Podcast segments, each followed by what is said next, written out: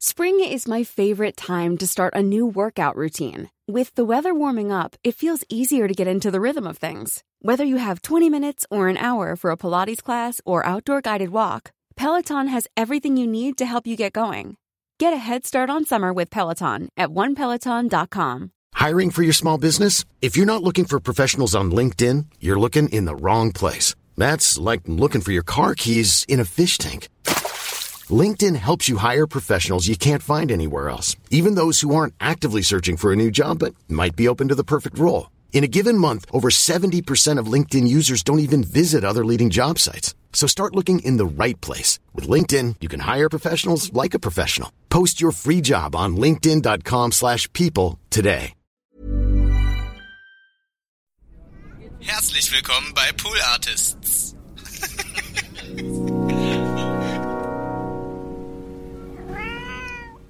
Das stimmt. Ich habe halt als Kind voll für Horrorfilme geballert. Also einmal so was für Kinder, so Gänsehaut oder so.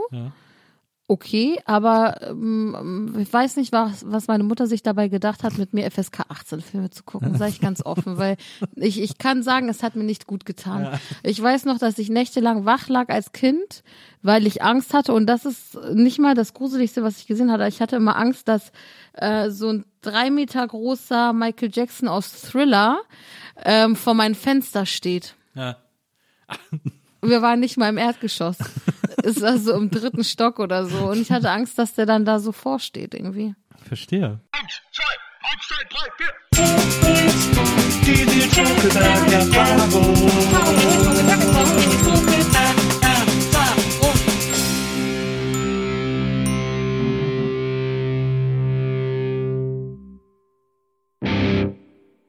Hallo liebe NBE-Zuhörerinnen, hallo liebe Zuhörer der Nils Bokeberg-Erfahrung. Herzlich willkommen zu einer neuen Folge und heute bei mir ein ganz toller Gast, ähm, auf den ich mich wirklich wahnsinnig gefreut habe, nämlich Hengame Yagubi Farah. Und äh, Hengame ist Journalistin. Ich, also äh, fangen wir vielleicht ganz vorne an. Henga, äh, Hengame definiert sich als nicht binär.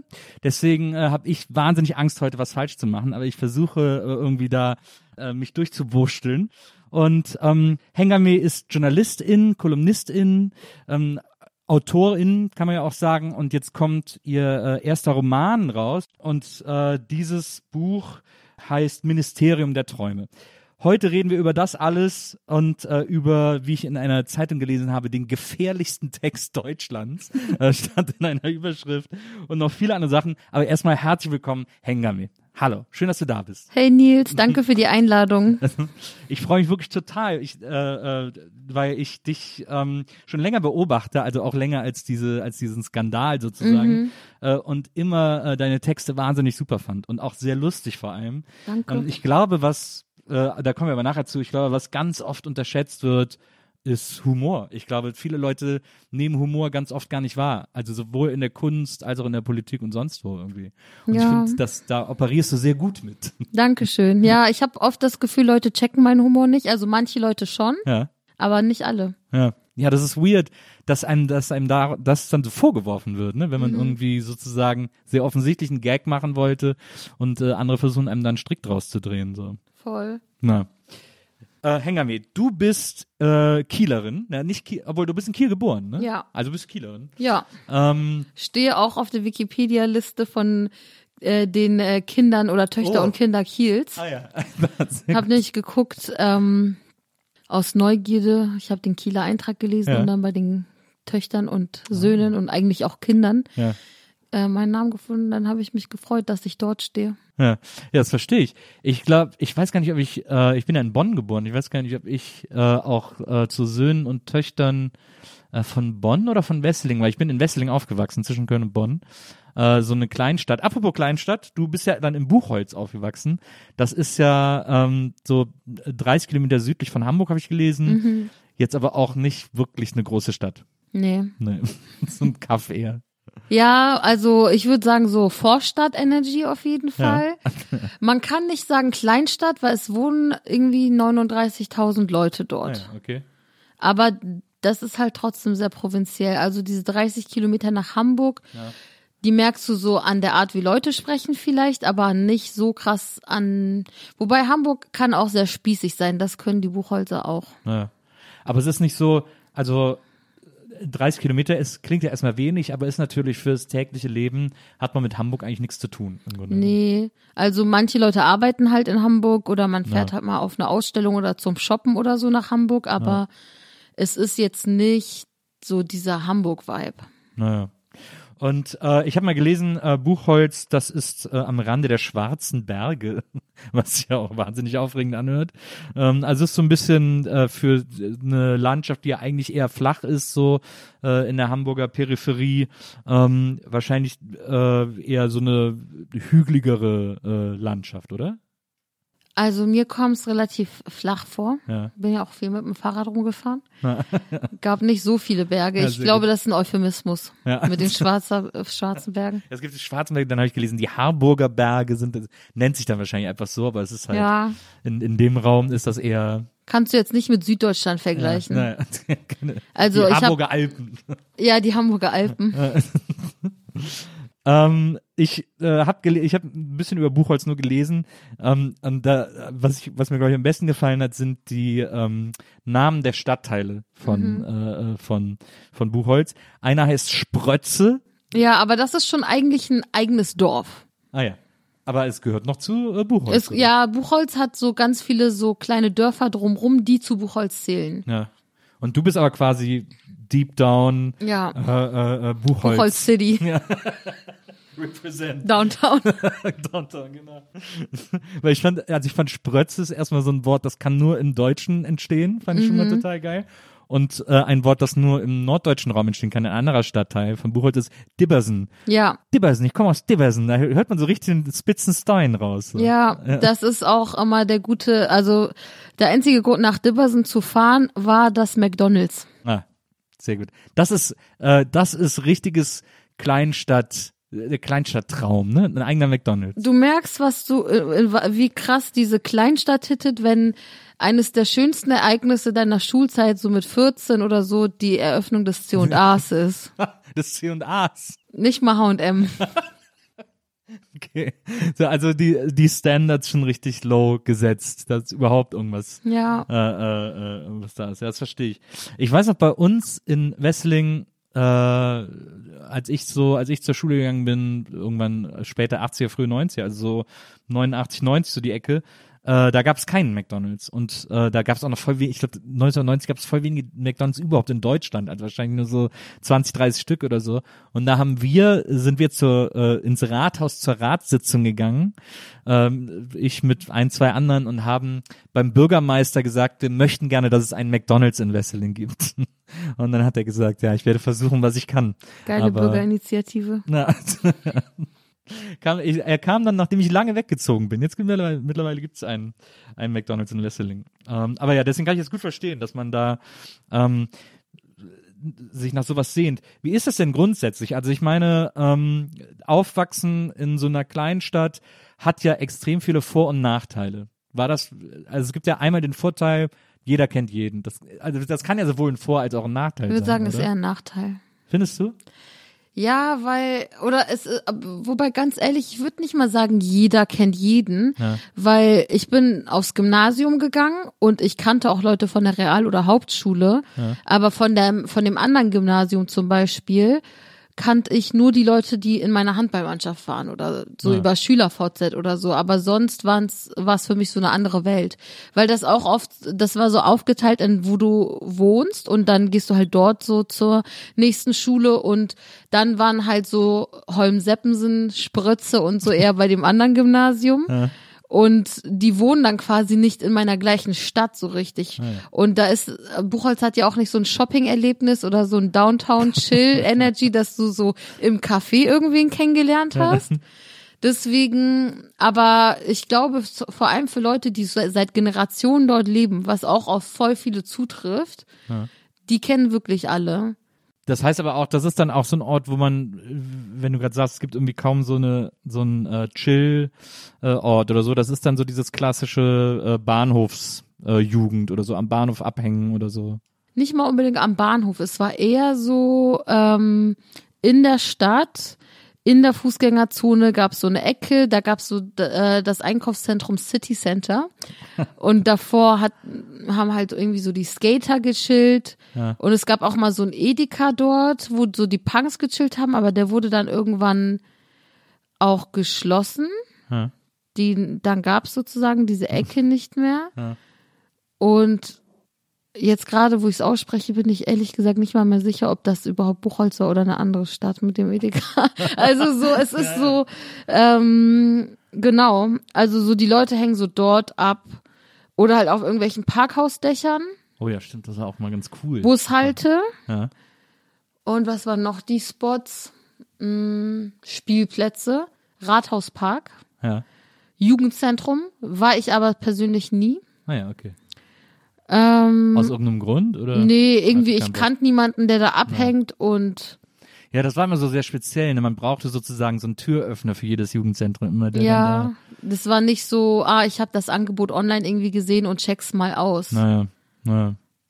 Und naja, hängen wir's mal, hängen wir's mal so ein bisschen tief. Bist du denn zufrieden mit der Jugend in Buchholz? Also war das, war das okay zum Aufwachsen oder hättest du dir eher so eine anonyme Großstadt zum Großwerden gewünscht? Du meinst die Jugend im Sinne von meine Jugend oder Ja. die Jugendlichen, die dort Nee, nee, leben? im Sinne von deiner Jugend. Ja, Großstadt wäre schon nicer gewesen. Aber ich war halt dann viel im Internet unterwegs. Und das war dann eher so mein Chill-Spot. Ja. Weil dort, ich meine, viele Leute so bei mir auf der Schule konkret waren dann entweder unpolitisch oder in der Jungen Union. Ja, Konnte ich nicht so viel mit an, anfangen. Und sonst, ja, also es war halt nicht so aufregend. Ich konnte halt auch mit dieser Osterfeuerkultur so wenig anfangen. Ja. Deswegen habe ich halt auch viel Jugendkultur dort verpasst, würde ich sagen. Aber jetzt auch wahrscheinlich keinen Teil der Jugendkultur, den man unbedingt miterleben will. Nee, ich glaube, das ist so norddeutsche Jugend-Classics. Mhm. Aber habe ich halt nicht mitgenommen. Naja. naja, wenn du sagst, du hättest irgendwie viel Zeit im Internet verbracht, ähm, dann wahrscheinlich viel auf so, äh, was, ich meine, von welchem Zeitraum reden wir das dann? Zwei, du bist 91 geboren, glaube ich, ne? Also irgendwie 2005, 6, 7, 8 so die Ecke irgendwie. Ja. Ähm, das ist ja, jetzt muss ich selber zurück überlegen, das ist MySpace, ne? So MySpace-Hochzeit zum Beispiel. MySpace war auf jeden Fall dabei, dann auch SchülerVZ ah, ja. und tatsächlich auch noch Facebook.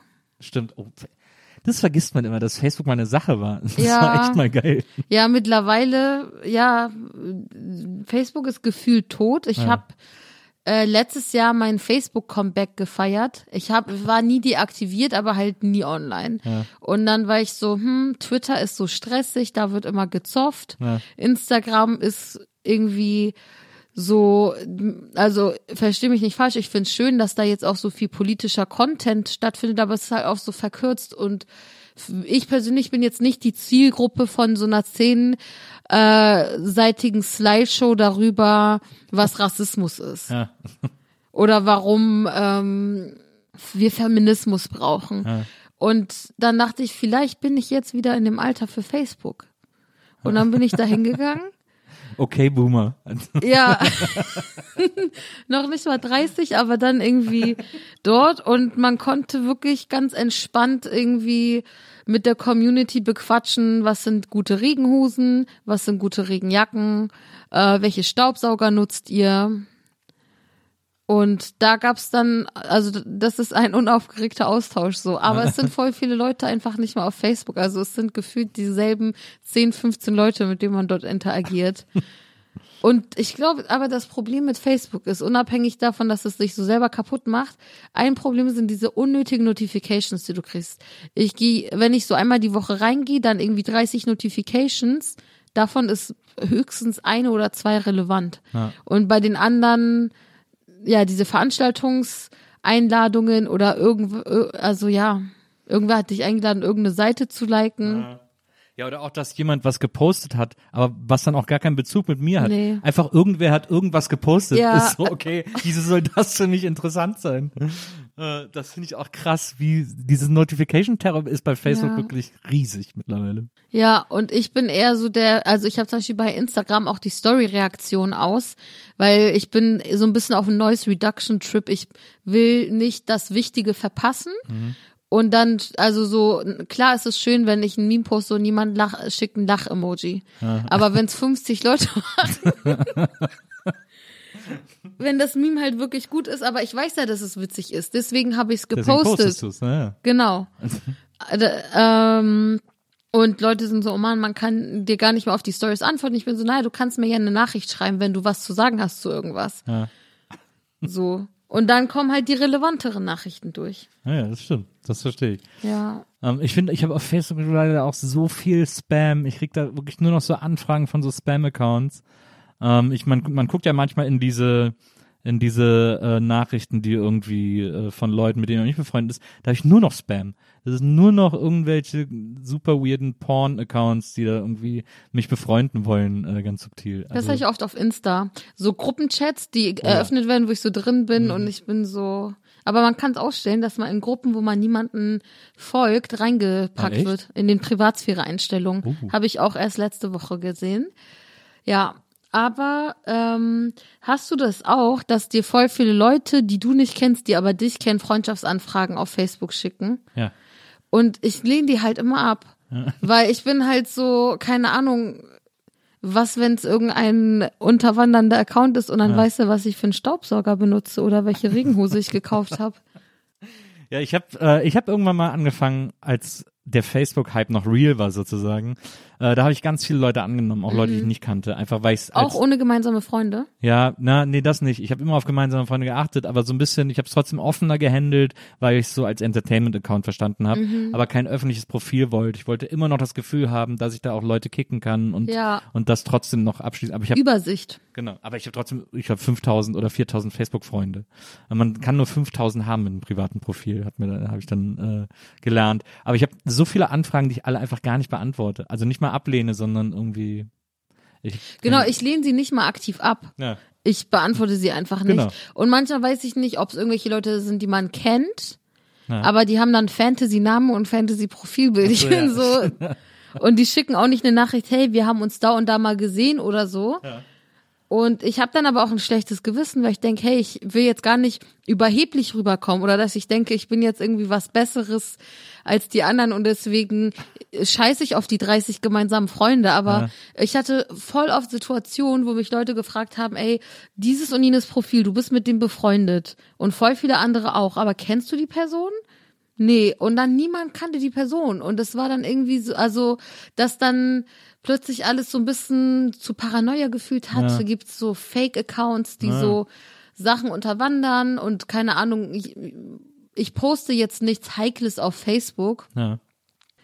Ähm, kann ich sonst so direkt dem Verfassungsschutz faxen, aber so, ähm, man will trotzdem, also manchmal braucht man ja irgendwas oder man sagt, hey, hat irgendwer eine Bohrmaschine in der und der Postleitzahl und dann ist klar, okay, du wohnst wo auch immer Ja.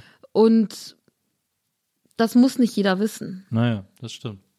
Ich hatte eine Bekannte von mir, die habe ich immer mal so auf so Digitalkonferenzen getroffen und so. Ähm, die äh, hat mal auf Facebook so eine Geschichte öffentlich gemacht, dass sie so zwei Jahre lang, sie hat so jemand kennengelernt auf Facebook, hat sie auch so irgendwie angenommen als Freund und dann haben die sich so ausgetauscht, haben sich so mega angefreundet und so. Und es ging so zwei Jahre lang und es war wirklich quasi schon an dem Punkt angekommen, dass sie irgendwie sich scheiden lassen wollte, weil der Wow. Typ irgendwie so gesagt, ja, komm zu mir und so, lass uns irgendwie zusammen und wir haben irgendwie so Pläne gemacht und so. Der, der hat irgendwie in Amerika gelebt oder so, aber wollte gerade rüberkommen, ein paar Jahre her. Ähm, und, äh, und dann gingen so Pläne los und so weiter und so fort. Und am Schluss hat sich herausgestellt, dass das eine Professorin in LA war, die das die, die einfach diese komplette Story über Jahre lang riesig angelegt gefaked hat, nur weil sie irgendwie so ein Einsamkeitsgefühl damit kompensiert hat. Wow. Total krass. Was das für ein, also diese Energie finde ich auch Ja. so abgefahren. Voll. Die haben, glaube ich, echt viele Leute so. Also nicht viele, aber verhältnismäßig. Mhm. Oder es wird eben so deutlich durch, durchs Internet, dass, dass es diese Leute gibt, die das so machen. Voll. Bei mir ist es zum Beispiel auch bei Facebook so, ich poste zum Beispiel gar nichts groß über Arbeit. Ja. Also zum Beispiel meine Texte und sowas oder hier, ich war da oder so, poste ich da gar nicht. Ich glaube, viele von meinen Facebook-Friends wissen gar nicht, dass ich einen Podcast mache oder so. ähm, und nutzt das dann wirklich eher privat. Also viele schreiben ja auch irgendwie Journalistinnen oder so, schreiben, ich arbeite da und da auf Twitter, bin aber privat hier, posten aber irgendwie nur Sachen, die mit ihrer Arbeit zu tun haben. So ist es bei mir auf Facebook nicht. Das ist halt wirklich privat. Ja. Und das ist halt der Grund, weswegen ich sage, okay, ich muss eine Person wenigstens irgendwie einordnen können, bevor ich sie als Freundin annehme. Also wenigstens, dass ich weiß, meinetwegen, wenn, wenn ich dann weiß, das ist die Freundin von dem und dem oder Mitbewohnerin von dem und dem oder so. Und wir haben uns immer in der WG-Küche oder so getroffen. Das, dann kann ich die Person irgendwie einordnen. Ja, naja, verstehe ich. Das ist ja auch dieses in, der, in die Twitter-Bio zu schreiben, äh, bin privat hier, ist ja auch so, ist so ein, es fühlt sich irgendwie an, als, als wäre das so der Versuch, dass das so ein rechtlicher Schutz wäre, wenn die so Ja. irgendwas schreiben, was auf den Verlag, für den sie schreiben, zurückfallen kann oder Ja, so. Das ist, stimmt. finde ich, immer so super weird. Voll. Und ich denk dann aber auch immer so, wer schreibt denn explizit, ich bin geschäftlich hier? Naja. Das ist auch so, das ist so ein bisschen so wie die Typen, die auf Facebook so diese äh, den Widerspruch gegen die Geschäftsbedingungen posten, so Ja. als Bild. Oder auf WhatsApp als Kettenmail. Habe ich Gott sei Dank noch nie bekommen. Ich habe das von meinen Eltern manchmal bekommen und ich bin so, du, ich glaube nicht, dass das irgendwie so. Ja, Ja, Sicher ist sicher ist dann da der Gedanke, ne? Dann, am Ende bereust du's. na, das stimmt. Ähm, sag mal, du bist ja dann, äh, du bist dann losgezogen, um zu studieren. Ähm, und hast dann äh, unter anderem in Freiburg studiert. Also das war ja dann äh, vom von der norddeutschen Heide, von der Lüneburger Heide da irgendwie äh, ins schöne Freiburg im Breisgau zu kommen. Äh, das war ja wahrscheinlich erstmal so ein kleiner Kulturschock, oder? Auf jeden Fall. Ich weiß noch, als ich von Buchholz aus noch am Rumtelefonieren war, wegen Wohnung und so, ähm, weil ich bin erst beim zweiten Nachrückverfahren reingekommen, Ja. also Ende September, was bedeutet, ähm, WG-Suche, genau, so, ne? Ja. war wirklich schwierig und auf WG gesucht fast nur Burschenschaften. Oh Oder so Typen, die so sagen, so du kannst für wenig Geld, aber kleine Gegenleistungen bei mir wohnen, wo ich so denke, keine Ahnung, auch so WG-Miete 300 Euro für einen Monat, dann immer so Sexarbeit klingt auch ein bisschen Ja. äh, nach einem Lose-Lose-Geschäft. So, du hast kein Zuhause, wo du dich zurückziehen kannst von der Arbeit. Ähm, aber ich habe dann so mit ein paar Leuten dann irgendwo angerufen, wenn ich irgendein Angebot gesehen habe. Und es war so schwer, die zu verstehen. Ja. Ich war die ganze Zeit so, teilweise so bei einem Satz dreimal, können Sie das nochmal wiederholen? Und mir war es auch unangenehm, weil ich auch gemerkt habe, das bringt mir nicht unbedingt Sympathiepunkte, wenn ich denen das Gefühl gebe, die reden nicht richtig Deutsch. Vor allem, wenn ich es mache, das, äh, das pisst sie dann nochmal extra an. Aber es war halt so. Und also man musste sich dann echt so dran gewöhnen. Aber ja, es war auf jeden Fall ein Kulturschock. Sonne in Deutschland. Ja, das stimmt. Das warst du nicht gewohnt aus dem Norden. Nee. Vor allem 8 Uhr morgens mit dem Fahrrad zur Uni und dann schon durchgeschwitzt ankommen. Ja, weil es auch, Freiburg ist auch so eine, ist auch so eine Fahrradstadt, ne? Mhm. Das ist ja, äh, Das war geil. Abbiegerspuren für Fahrräder. Mittlerweile zieht Berlin langsam mal nach. ja, ja, aber sehr langsam. Sehr langsam. Also überwiegend bist du eher so, du hast einen Fahrradhelm, du hast alles, was du brauchst, eine Lebensversicherung oder sonst was und trotzdem musst du dir Sorgen machen. Mm. Und in Freiburg hast du halt geile Fahrradwege. Aber da hast du dann wahrscheinlich in der Stadt schon eher mehr Steigungen Ja, äh, als, äh, als im Norden. ja, und halt die Tramgleise. Ach so, Da stimmt. muss man immer aufpassen. Ja. Das ist mir mal in Berlin, bin ich auch mal da voll reingedonnert. Ja. Das ist ja eine Scheiße. Ja, Stimmt. Ja. Naja, ist, äh, aber wie, ähm, wie hat dir denn so äh, Freiburg dann gefallen, am, äh, als du da dann so angekommen bist und dann irgendwie so äh, da warst? Ja, ich will jetzt nicht über jede Stadt, in der ich gelebt habe, abkotzen, deswegen sage ich erstmal was Positives. Also es war eine gemischte Tüte, sag ich mal. Es gab auch nice Sachen. Das ist eine sehr schöne, äh, sehr diplomatische Bezeichnung. Ich, ich fand schön, dass es so viele Orte zum Abhängen gab. Also so Augustinerplatz oder so, triffst dich abends mit deinen Friends und kannst dann irgendwie Bier trinken oder chillen. Äh, Da gab's dann aber auch so die sogenannte Säule der Toleranz. Man fragt sich, was ist das genau? Ich werde es erklären. Es ist so eine Säule, die mit Licht betrieben wird, die rot wird, wenn es zu laut ist. Also Wirklich? sozusagen, es ist nicht die Säule der Toleranz für Minderheiten, sondern der Lärmtoleranz, die strapaziert wird. Hör auf, ey, ich glaub's nicht. Und das ist alles, was du über Freiburg wissen musst. Nee, die hatten auch so ein ganz geiles autonomes linkes Zentrum und so Greta-Viertel ist auch richtig nice. So 1. Mai-Veranstaltungen, ähm, so geile vegane Burger und demonstrieren und so, das ist nice. Ähm, dann Es ist, man muss sagen, im, für den, für den Süden Deutschlands ist es die liberalste und offenste Stadt im Grunde genommen. Ja, es ist, manche Leute wür- würden sagen, das ist das deutsche ähm, Portland. Portland, ja. Würde ich jetzt nicht unbedingt sagen, weil diese Leute sind teilweise so spießig trotzdem. Also die sind Naja. quasi so, die sind öko, aber spießig. Es ist so schwarz-grün als Stadt. Dieser Bio-Biedermeier oder wie sich das nennt. Genau. So. Ja, ja. Ich fand zum Beispiel voll krass. Es war immer überall sauber. Viel sauberer als Hamburg zum Beispiel. Ja. Aber es gab viel weniger Mülleimer. Du musstest deinen Müll teilweise 100, 200 Meter mit dir rumtragen in der Innenstadt. Und das hat mich so aufgeregt, weil ich bin so. ja.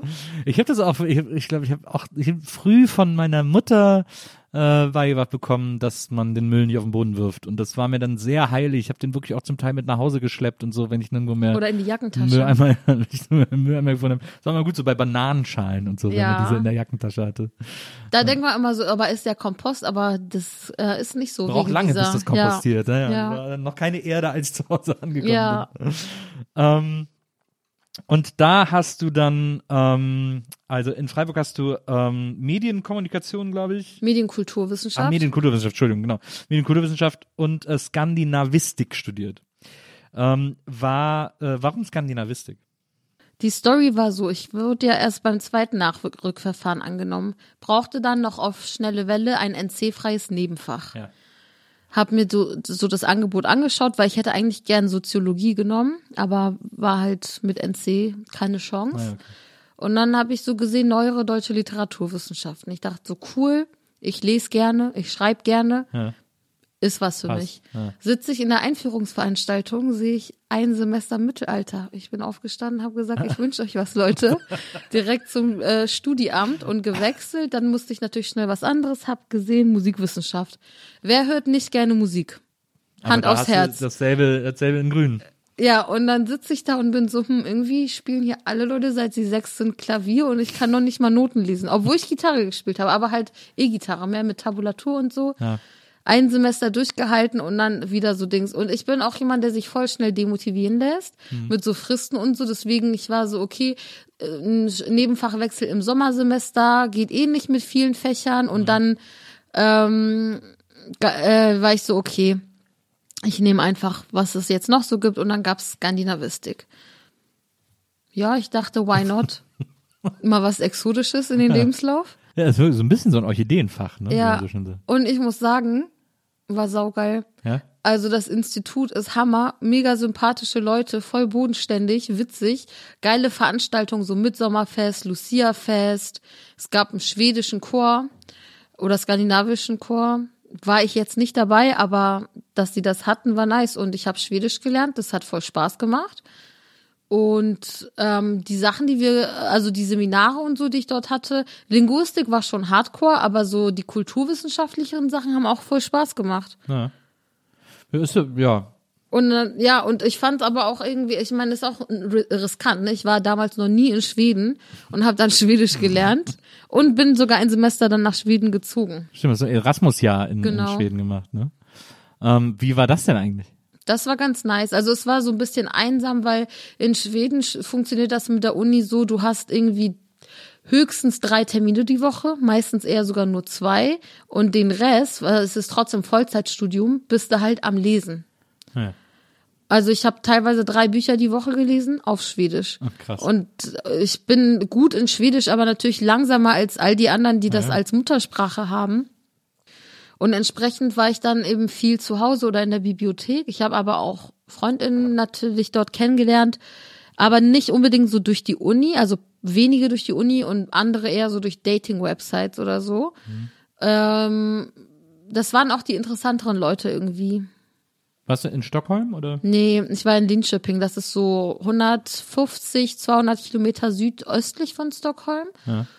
Und ähm, die fünftgrößte Stadt in Schweden muss aber nicht so viel heißen, weil Schweden hat nicht so große Städte. Genau, also es war wieder so ein bisschen Provinz. Im Nachhinein bereue ich, dass ich nicht nach Malmö bzw. Lund oder ähm, Göteborg gegangen bin, weil das wäre, glaube ich, richtig geil gewesen. Ja.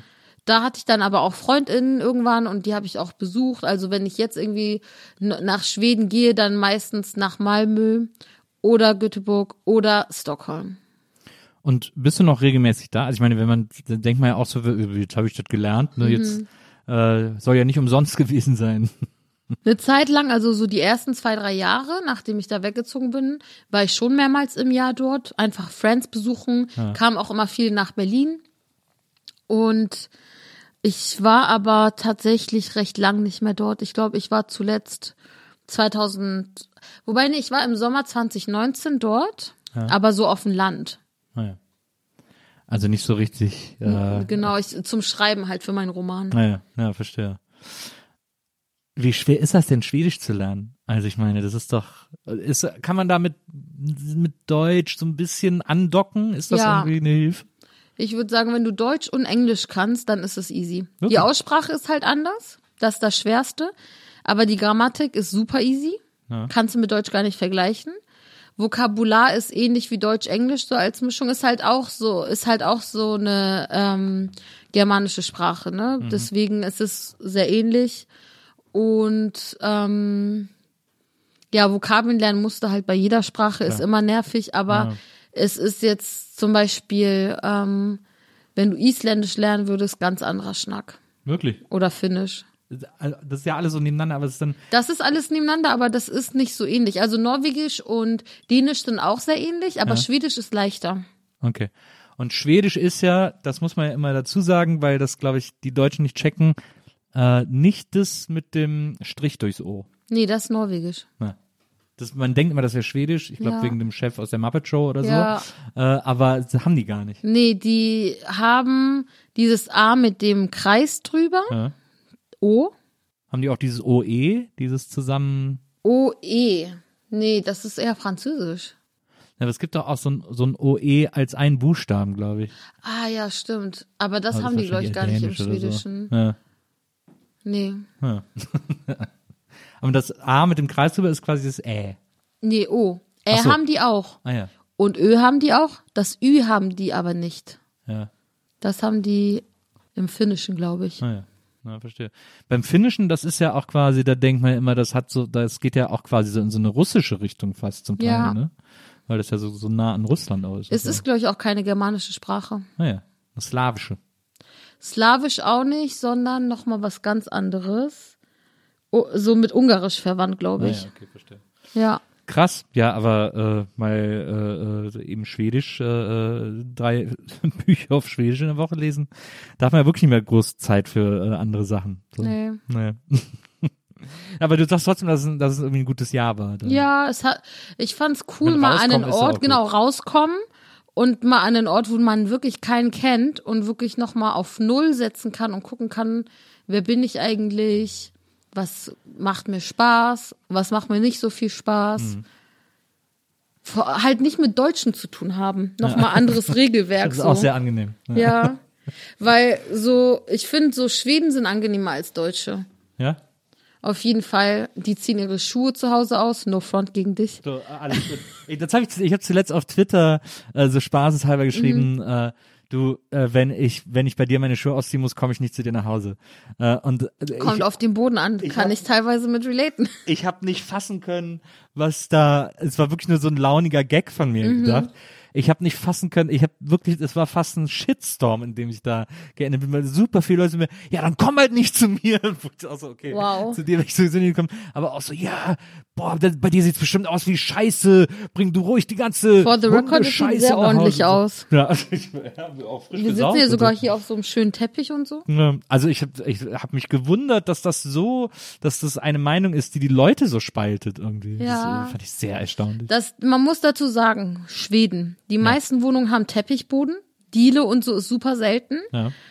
Ähm, also gerade so in der Stadt. Es regnet halt ständig. Also es bietet sich einfach nicht so an, dass du zu Hause die Schuhe trägst. Ja, eben. Und ähm, Schweden sind super höflich und freundlich Ja. Und ähm, haben so einen Sinn für Ästhetik. Also du gehst in den Discounter und der billigste Tee dort sieht einfach aus wie so ein 10-Euro-Tee hier im KDW. Das ist bei den Holländern ähnlich, finde ich. Und ich habe ne, ich hab mal eine Theorie entwickelt, warum das so ist, weil das alles Länder sind mit scheiß Wetter und die Leute viel mehr zu Hause sind und deswegen das zu, und deswegen so ein, über die Jahrzehnte, Jahrhunderte ein ein Gespür für Gemütlichkeit entwickelt haben, dass so südlichen Ländern, Italien oder so, wenn du da zu Hause bist, da ist ja oft einfach Marmor und Fliesenboden und alles so ein bisschen so, weil die halt nie zu Hause sind. Da ist das Leben draußen, auf der Piazza, überall, in den Straßen, aber keiner ist zu Hause äh, länger als zum Schlafen oder, oder zum Abendessen machen Ja. oder so.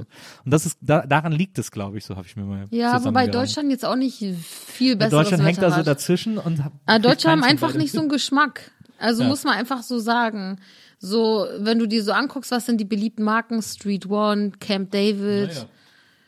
Und so, selbst wenn du zum Beispiel so reiche Leute anguckst, die haben auch nicht unbedingt geilere Klamotten. Nee. Also teurere Klamotten, aber die sehen nicht besser aus. Ja. Und wenn du dir so, also skandinavisches Design hat halt seinen Ruf mit Recht. Ja, ja, das stimmt.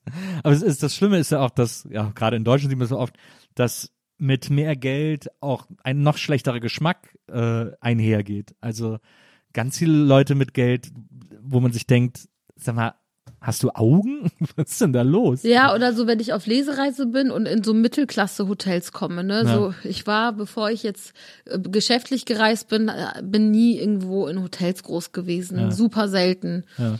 Weil ich meistens dann so verreist bin, dass ich Friends besuche. Klar. Das heißt, ich war dann plötzlich in voll vielen Hotels und war richtig enttäuscht. Also es gab auch ein paar richtig schöne, aber überwiegend so ein Steigenberger Hotel oder so ist jetzt, ist jetzt nicht das 25-Hours-Hotel. Nö, nö, das stimmt.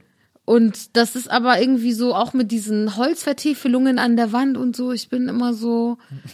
Wem gefällt das wirklich? Also, äh, also gefällt das dann den Leuten, die dorthin gehen? Kommen die an und sagen, geil, das ist Ambiente, das ist Hücke? Ja. Oder äh, ist es so eine Assumption? Ja, ich habe gehört, so diese Holzvertäfelungen sind sogar ein Qualitätsmerkmal in Hotels. wirklich. Ja, drei Sterne bedeutet, du hast dann sowas. Ach so. Ach, tatsächlich. Oder ähnliches, ja. Ah, verstehe. Ja, das ist komisch. Es gibt anscheinend, es gibt so eine, bei so, bei so höherklassigen Hotels gibt es anscheinend so eine Vereinbarung, was als nobel gilt, sozusagen. Und das reproduzieren die einfach alle immer Ja. nur über die Jahre. Weil selbst wenn die Dinger neu aufmachen, manchmal kann man sich ja erklären, sagt, okay, das haben die in den 80ern, da schien das mal Ja. irgendwie nobel zu sein Ja. oder so. Aber selbst wenn die renovieren oder neu aufmachen, sehen die immer noch so aus. Voll. Und, da, und naja, und mit so Design kommst du auch schwer hinterher. Du kannst ja nicht alle fünf Jahre das Hotel komplett neu möblieren. Ja. Ja, ich fand das immer gut, wenn Hotels, also was ich immer gut fand, ich meine, es sind halt auch Ketten, ne? Da Ja. muss man halt sozusagen ein, ein Nenner finden, der so wenig Leute wie möglich überhaupt auffällt. Ja, so ein Ibis-Budget wird halt jetzt nicht Eames Chair-Replikas dahinstellen. Das finde ich immer geil, wie Ibis Budget, diese, diese Automaten unten, wo du dann einfach auch so alles kriegst und Mhm. so. Ähm, ich war mal in, ich habe mal so eine, äh, so eine Interrail-Reise gemacht. Mhm. Äh, durch Europa und so ein Buch darüber geschrieben und da war ich auch in verschiedenen Städten. Da war ich am Anfang in, in Amsterdam in einem Hotel ähm, und habe dann so einfach gebucht, irgendwie es schien irgendwie günstig. Und das war ein Hotel, wo anscheinend auch immer so Jugendreisen absteigen. Es war voll mit Jugendlichen, dieses Hotel. Die waren natürlich auch alle laut und dann eine saß heulend am Flur und ihr Freund hat gerade am Telefon Schluss gemacht und die anderen trinken das erste Mal Alkohol in ihrem Zimmer ah, und brüllen und so. Und ich war irgendwie mittendrin. Und das Krasse an dem Hotel war aber, dass das so ein, äh, die hatten nur eine Etage und die war aber, weiß ich nicht, 100 Meter lang. Also es war einfach ein langes Hotel. Das ging so ein einfach, Schlauch. ja, das ging so ewig und es war aber nur diese eine Etage. Das fand ich auch, fand ich auch interessant, einfach mal in die Länge zu bauen, statt immer in die Höhe. Ja. Faszinierend. Auch nicht sehr hüge, aber, ähm, aber faszinierend. Ja, ich finde das immer gut, wenn Hotels so, wenn die so Inhaber geführt sind. Also wenn die so, es gibt ja immer so dieses, nennt sich dann so Art Hotel oder so, wo die dann so jedes Zimmer anders einrichten und so. Mhm. Ja. Das, sowas finde ich irgendwie immer ganz gut. Da war ich, glaube ich, in Düsseldorf mal in so einem. Das hat mir gefallen. da fragt man sich dann auch immer, weil äh, die Zimmer haben ja dann meistens so ein Thema, was dann so die, Mhm. was dann so die anderen Zimmer noch so für Themen haben. In München gab es mal eins, da war ich immer, da wurde ich immer ins Seglerzimmer gesteckt. Und habe ich immer gesagt, okay, ich find's super lieb von euch, aber ich segel wirklich gar nicht, zeig mir doch mal ein anderes Finde Zimmer. auch nicht, du hast so den Segel-Vibe, ja, gar nicht, oder? aber du könntest als Hanseat passen. Findest du? ja, so die Brille und irgendwie so das aufgeknüpfte Polohemd, das hat so was Lässiges. Ja. Das, äh, ich habe äh, dieses Polohemden tragen, habe ich mir jetzt in den letzten Jahren so angewöhnt. Habe ich früher immer nur T-Shirts getragen und jetzt äh, irgendwie seit, einer- seit einiger Zeit ist plötzlich, weiß ich auch gar nicht, woher das kommt. Das ist so ein Lesben-Style. Ja, vielleicht. Wie wir wissen, sind Lesben tonangebend in der Modewelt. Ja. Die Rückkehr der Cargohosen, ähm, so Feinripp-Unterhemden, äh, so Metallketten aus dem Baumarkt als Ketten. Hab gestern so ein TikTok drüber gele- äh, geguckt, da hat die eine gesagt, es ist schön, dass Lesben so tonangebend in der Mode sind, aber liebe Straight Girls, bitte hört auf, das anzuziehen, weil das ist auch irgendwie so ein Marker und man muss wissen, woran man ist. Ich hole mir jetzt mal so ein Schoko Fresh raus. Darf man das sagen? Na klar, unbedingt. Wegen wir, haben, ja- wir haben dich ja gefragt, was du gerne für Snacks äh, und so haben willst. Das ist ja auch immer bei uns äh, in der Sendung so. Und du wolltest gerne Schokofresh und Aperol Spritz. Ja. Gute Mische. Ja, Ich, ich, ich nehme auch einen mit. ich schieb dir das so rüber. Hast du schon mal gegessen? Bist du regelmäßiger Schoko-Fresh-Konsument? Ich bin äh, Team Maxi King. Finde ich auch sehr lecker. muss ich ehrlicherweise sagen.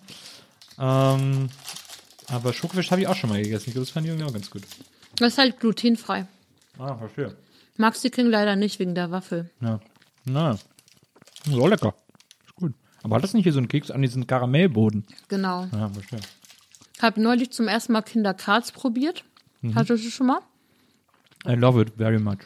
Ich muss auch sagen, das ist so eine Glutenausnahme, die ich manchmal mache. Ja. Es ist geil und pervers zugleich, weil es hat so eine Esspapierkonsistenz, Ja. aber diese Creme dazwischen, die ballert einfach. Ich habe, äh, mhm. ich war mit meiner Frau vor, ich glaube, drei Jahren, nee, oder vor vier wahrscheinlich schon, ähm, haben wir gesagt, Januar ist eh ein Scheißmonat, lass abhauen. Wir hauen einfach den ganzen Januar ab. Und dann sind wir äh, an Silvester am 31. Äh, im, im Hauptbahnhof um neun oder um zehn in Zug in Schlafwagen gestiegen und sind nach Rom gefahren. Geil. Und haben ein Airbnb und haben den ganzen Januar in Rom verbracht, was echt total geil war. Ähm, und äh, da kamen gerade Kindercards in Italien raus und da gab's das hier noch gar nicht. Die Ferrero testet die Sachen ja oft erst in Okay, ihr Italien. seid so e- Early Adopter. Genau, mega Early Adopter. Und da haben wir, die haben wir die Entdeckung gedacht, wow, das haben wir, sowas hatte ich noch nie in meinem Mund. Und dann haben wir jeden Tag Kindercards. Und dann auch, als wir zurückgefahren sind, irgendwie so zehn Packungen eingesteckt und einen so, ey, guck mal hier und so. Und irgendwann kam es hier raus. Dann hat, dann verliert man sofort diesen Superstatus. Ja, diese Uniqueness ist weg. Andererseits kriegst du es jetzt in jedem Späti. Das stimmt. Ähm, aber seitdem, äh, es ist äh, seltener, aber es schmeckt mir immer noch super. Man kann das sogar, ich knapper das immer so am Rand, das kann man irgendwie Ja. so gut. Finde ich irgendwie, das macht Bock. Ja. Ja, ich bin drauf gekommen, weil ähm, Gisem von Homies hatte mir gesagt, dass sie so gut sind und dann war ich so, okay, ich muss es mal probieren. Weil die haben mich immer nicht so angesprochen. Ich wusste nicht, was da auf mich zukommt, wenn ich die Packung gesehen habe. Ich war so, es sieht einfach trocken aus, Ja, das stimmt. aber ist nicht so. Wie findest du Nutella Be Ready? Nee, das ist mir zu trocken. Na, Ich finde das, da, also ich finde Nutella an sich hat schon was Trockenes an sich auf eine Art. Es ist nicht milchig genug. Also so aufs Brot ist es geil. Ich finde so ein Sauerteigbrot toasten und dann Nutella drauf, mega geil. Ja. Aber ich finde, wenn du da nur so eine Waffel zu hast. ich Und finde dann hast du doch auch noch diesen räudigen Orangensaft oder so, ne? Nee, das ist dieses andere äh, Nutella-Ding. Ach so, das ist das mit dem mit den Mit dem Brotsticks. Ja. Ja. ja. Dieser Eistee ist. dabei. Ja, genau. Das ist so, das finde ich so richtig unansprechend. Die tun so, als wäre das so eine ganze Mahlzeit, so ein Happy Meal to go. Du wirfst sie in die Tasche und dann hast du so ein Drei-Gänge-Menü, aber das ist einfach eine Illusion. Ja, vor allem ist dieser, dieser Eistee ist einer der wenigen Eistees, der auf richtigem Tee basiert. Mhm. Und wenn wir Eistee trinken, wollen wir diese geile Zuckerplörre Pfirsich haben. und ja, genau. ja. Und der schmeckt einfach so nach Tee, nach so schwarzem Tee. Und das ist so mega fies, finde ich. Passt gar nicht zu Nutella. Nee. Aber dieses Be Ready, das esse ich, also ich, hole mir das, glaube ich, so zweimal im Jahr. Mhm. Aber dann finde ich es ganz geil, irgendwie so. Wie findest du Nut äh, Hanuta-Riegel? Geil. Na, nee, na, ich, ich muss sagen, er kam ein bisschen zu spät. Er war ein bisschen so late to the party, Mhm. weil es plötzlich den Knoppersriegel gab, den ich total geil finde. Finde ich auch. Ich finde, Knoppersriegel ist geiler als Hanuta-Riegel. Ja. Hanuta-Riegel ist geiler als Hanuta. Ja. Und Knoppers ist auch geiler als Hanuta. Ja. Aber Hanuta ist an sich auch nicht schlecht. Das stimmt. Du, was richtig geil ist, was auch geiler ist als, also sogar geiler als Knoppers, ich weiß nicht, ob es geiler ist als der Knoppers Riegel, aber es gab zuletzt äh, Hanuta Brownie Edition. Mhm. Das war richtig geil. Ist es dann so Riegel oder so wie Nee, nee, der Hanuta, Hanuta? aber die Creme ist dann so Brownie-esque mäßig im Geschmack, sehr super schokoladig und so. Das, Ah. Nicht so und, nussig. Genau, und die Waffel ist dann auch Schokolade. Also so eine Okay. Schokoladenwaffel. Das war echt super lecker. Okay, das habe ich gar nicht mitbekommen. Na, Das war echt gut.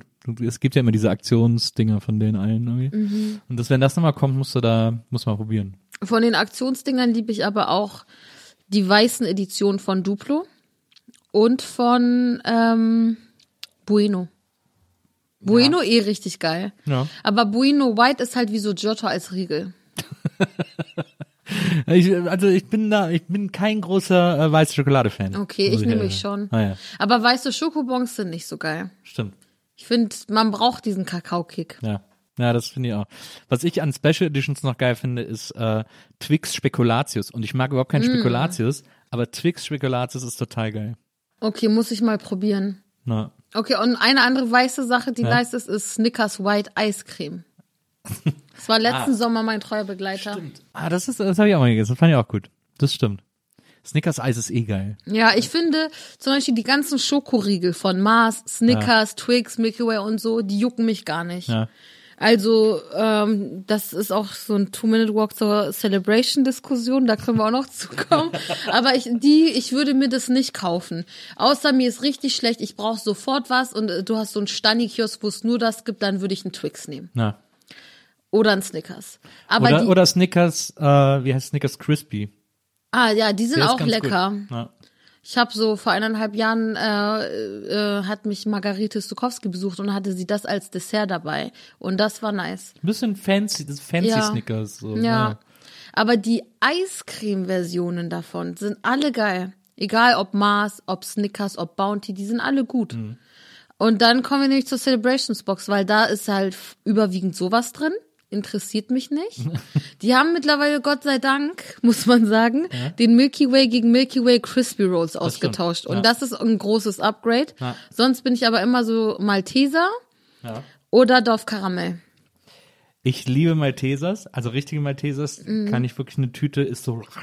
Ja, die gehen auch so schnell weg, die Ja. sind so winzig. Ja, aber das Geile ist, diese zu zerbeißen und dann mit der Zunge Diese dieses. Malz auf, aufzulösen. Und dann Ja. hat man nur noch diese Schokohülle im Mund und so.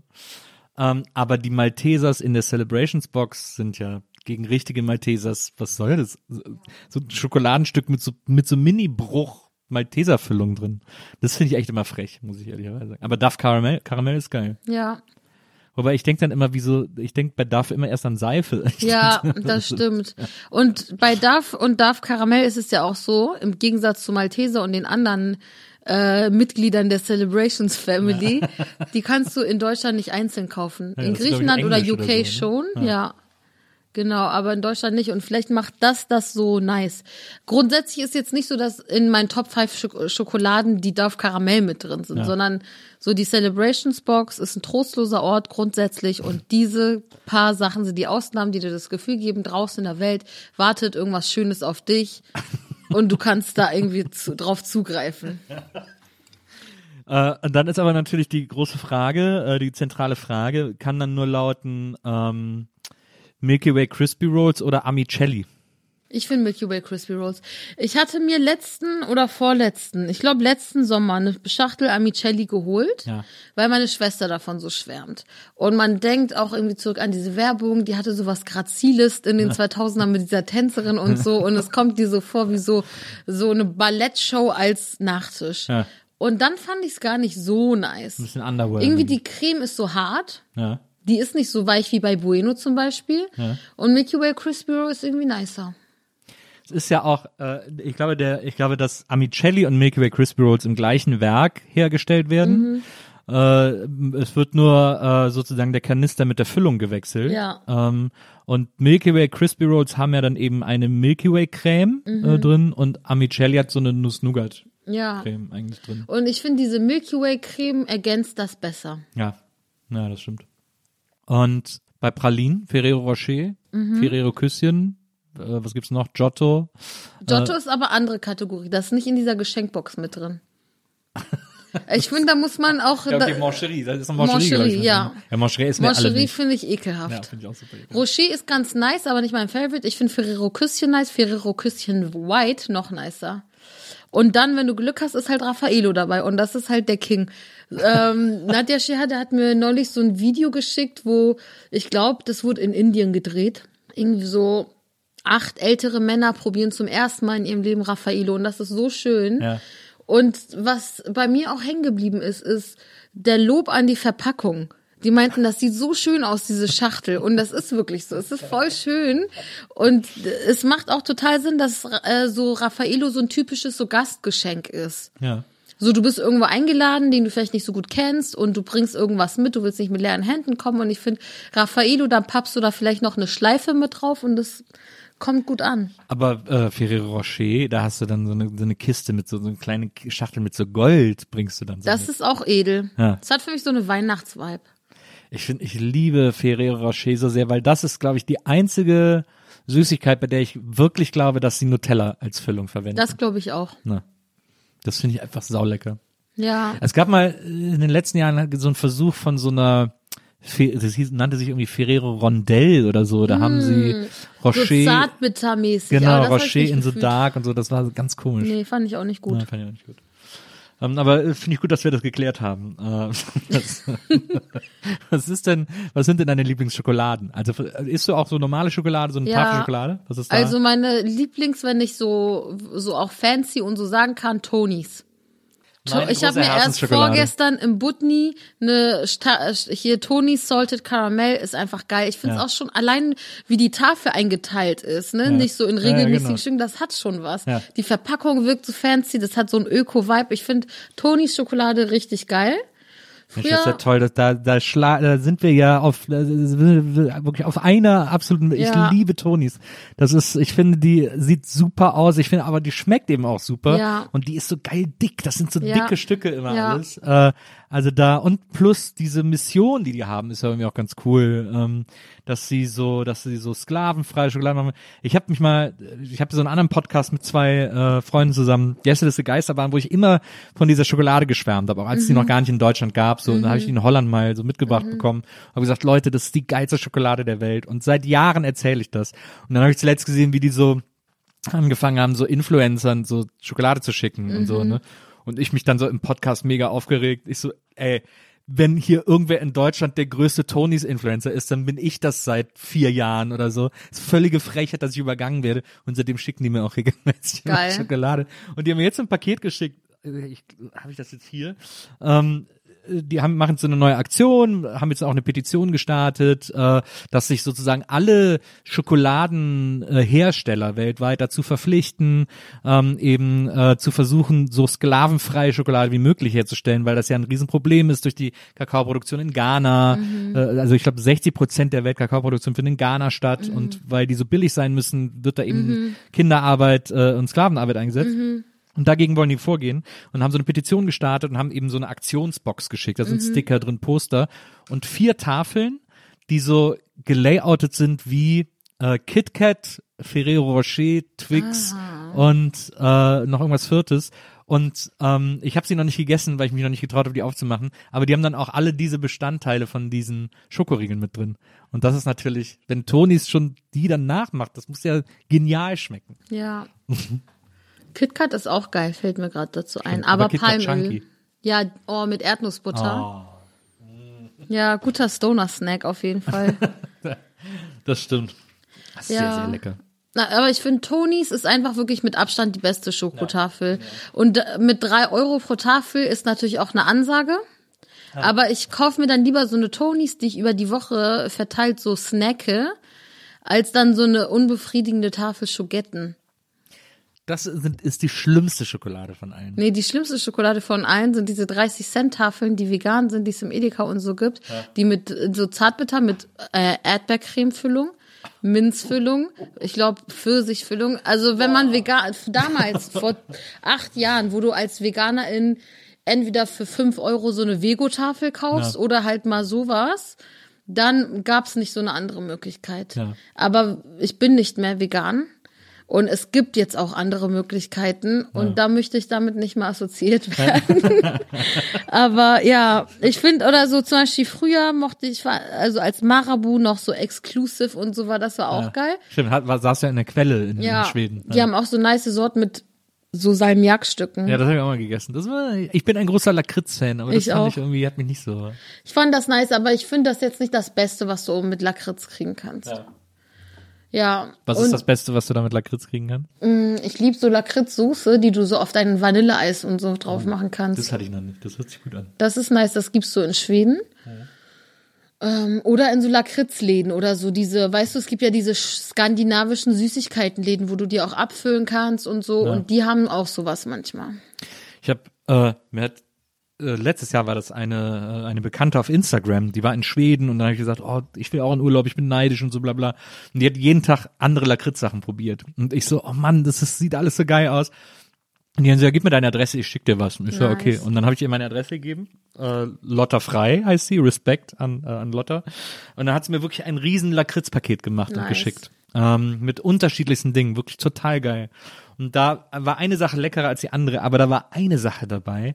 Das waren so Kugeln. Ähm, ähm, da war, äh, die waren sozusagen äh, in so einer Art äh, Zucker gewälzt, äh, der so Himbeerzucker, der hat so nach Himbeer geschmeckt. Ähm, die eigentliche Kugel war aus so Vollmilchschokolade und innen drin war ein Lakritzkern. Das klingt nice. Ich glaube, ich hatte das mal. Boah, das war Ja. der Hammer. Ich mag auch diese kleinen Totenköpfe, halb Himbeer, halb Lakritz. Stimmt, die sind auch geil. Oder die salzigen Totenköpfe, die ein bisschen größer sind. Ja.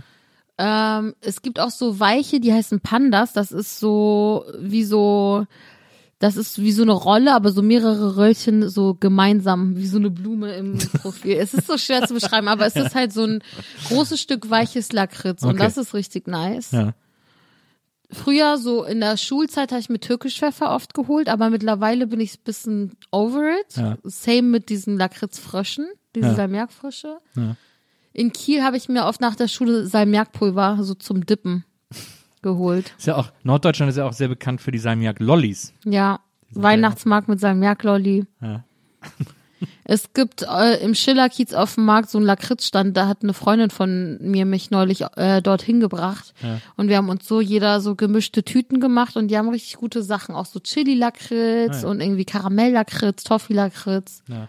Das sehe ich jetzt öfter auf so Wochenmärkten in Berlin, dass da diese, die Stände mit so besonderen Süßigkeiten Ja. oder auch so einer großen Lakritzauswahl sind oder so. Ja, aber Lakritz in Deutschland, also ich meine, Lakritz in Österreich ist richtig selten.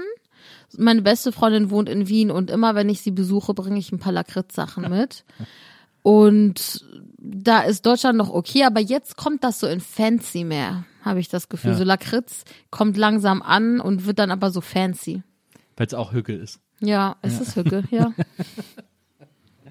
Kommen wir mal äh, kurz zurück von den äh, von äh, relevanten Süßigkeiten-Talk. Ähm, du bist ja dann auch sehr hin und her getitscht, hast in Berlin gelebt, bist dann irgendwie nach, äh, äh, hast dann das Erasmus-Jahr gemacht, bist dann nach Wien und bist dann wieder zurück nach Berlin, weil du Mhm. Ja. gesagt hast, irgendwie, du hast irgendwann mal gesagt, äh, Berlin ist eine der aufregendsten Städte der Welt. Mhm. Ist das, findest du das immer noch oder? Ich sag mal so, krass rumgekommen bin ich nicht. Ich war jetzt noch nie in New York oder Los Angeles oder Toronto oder Johannesburg oder so. Ja. Deswegen ähm, hab nicht so viele Fälle. Im Vergleich? Im Vergleich zu Hamburg war's geil. Ja.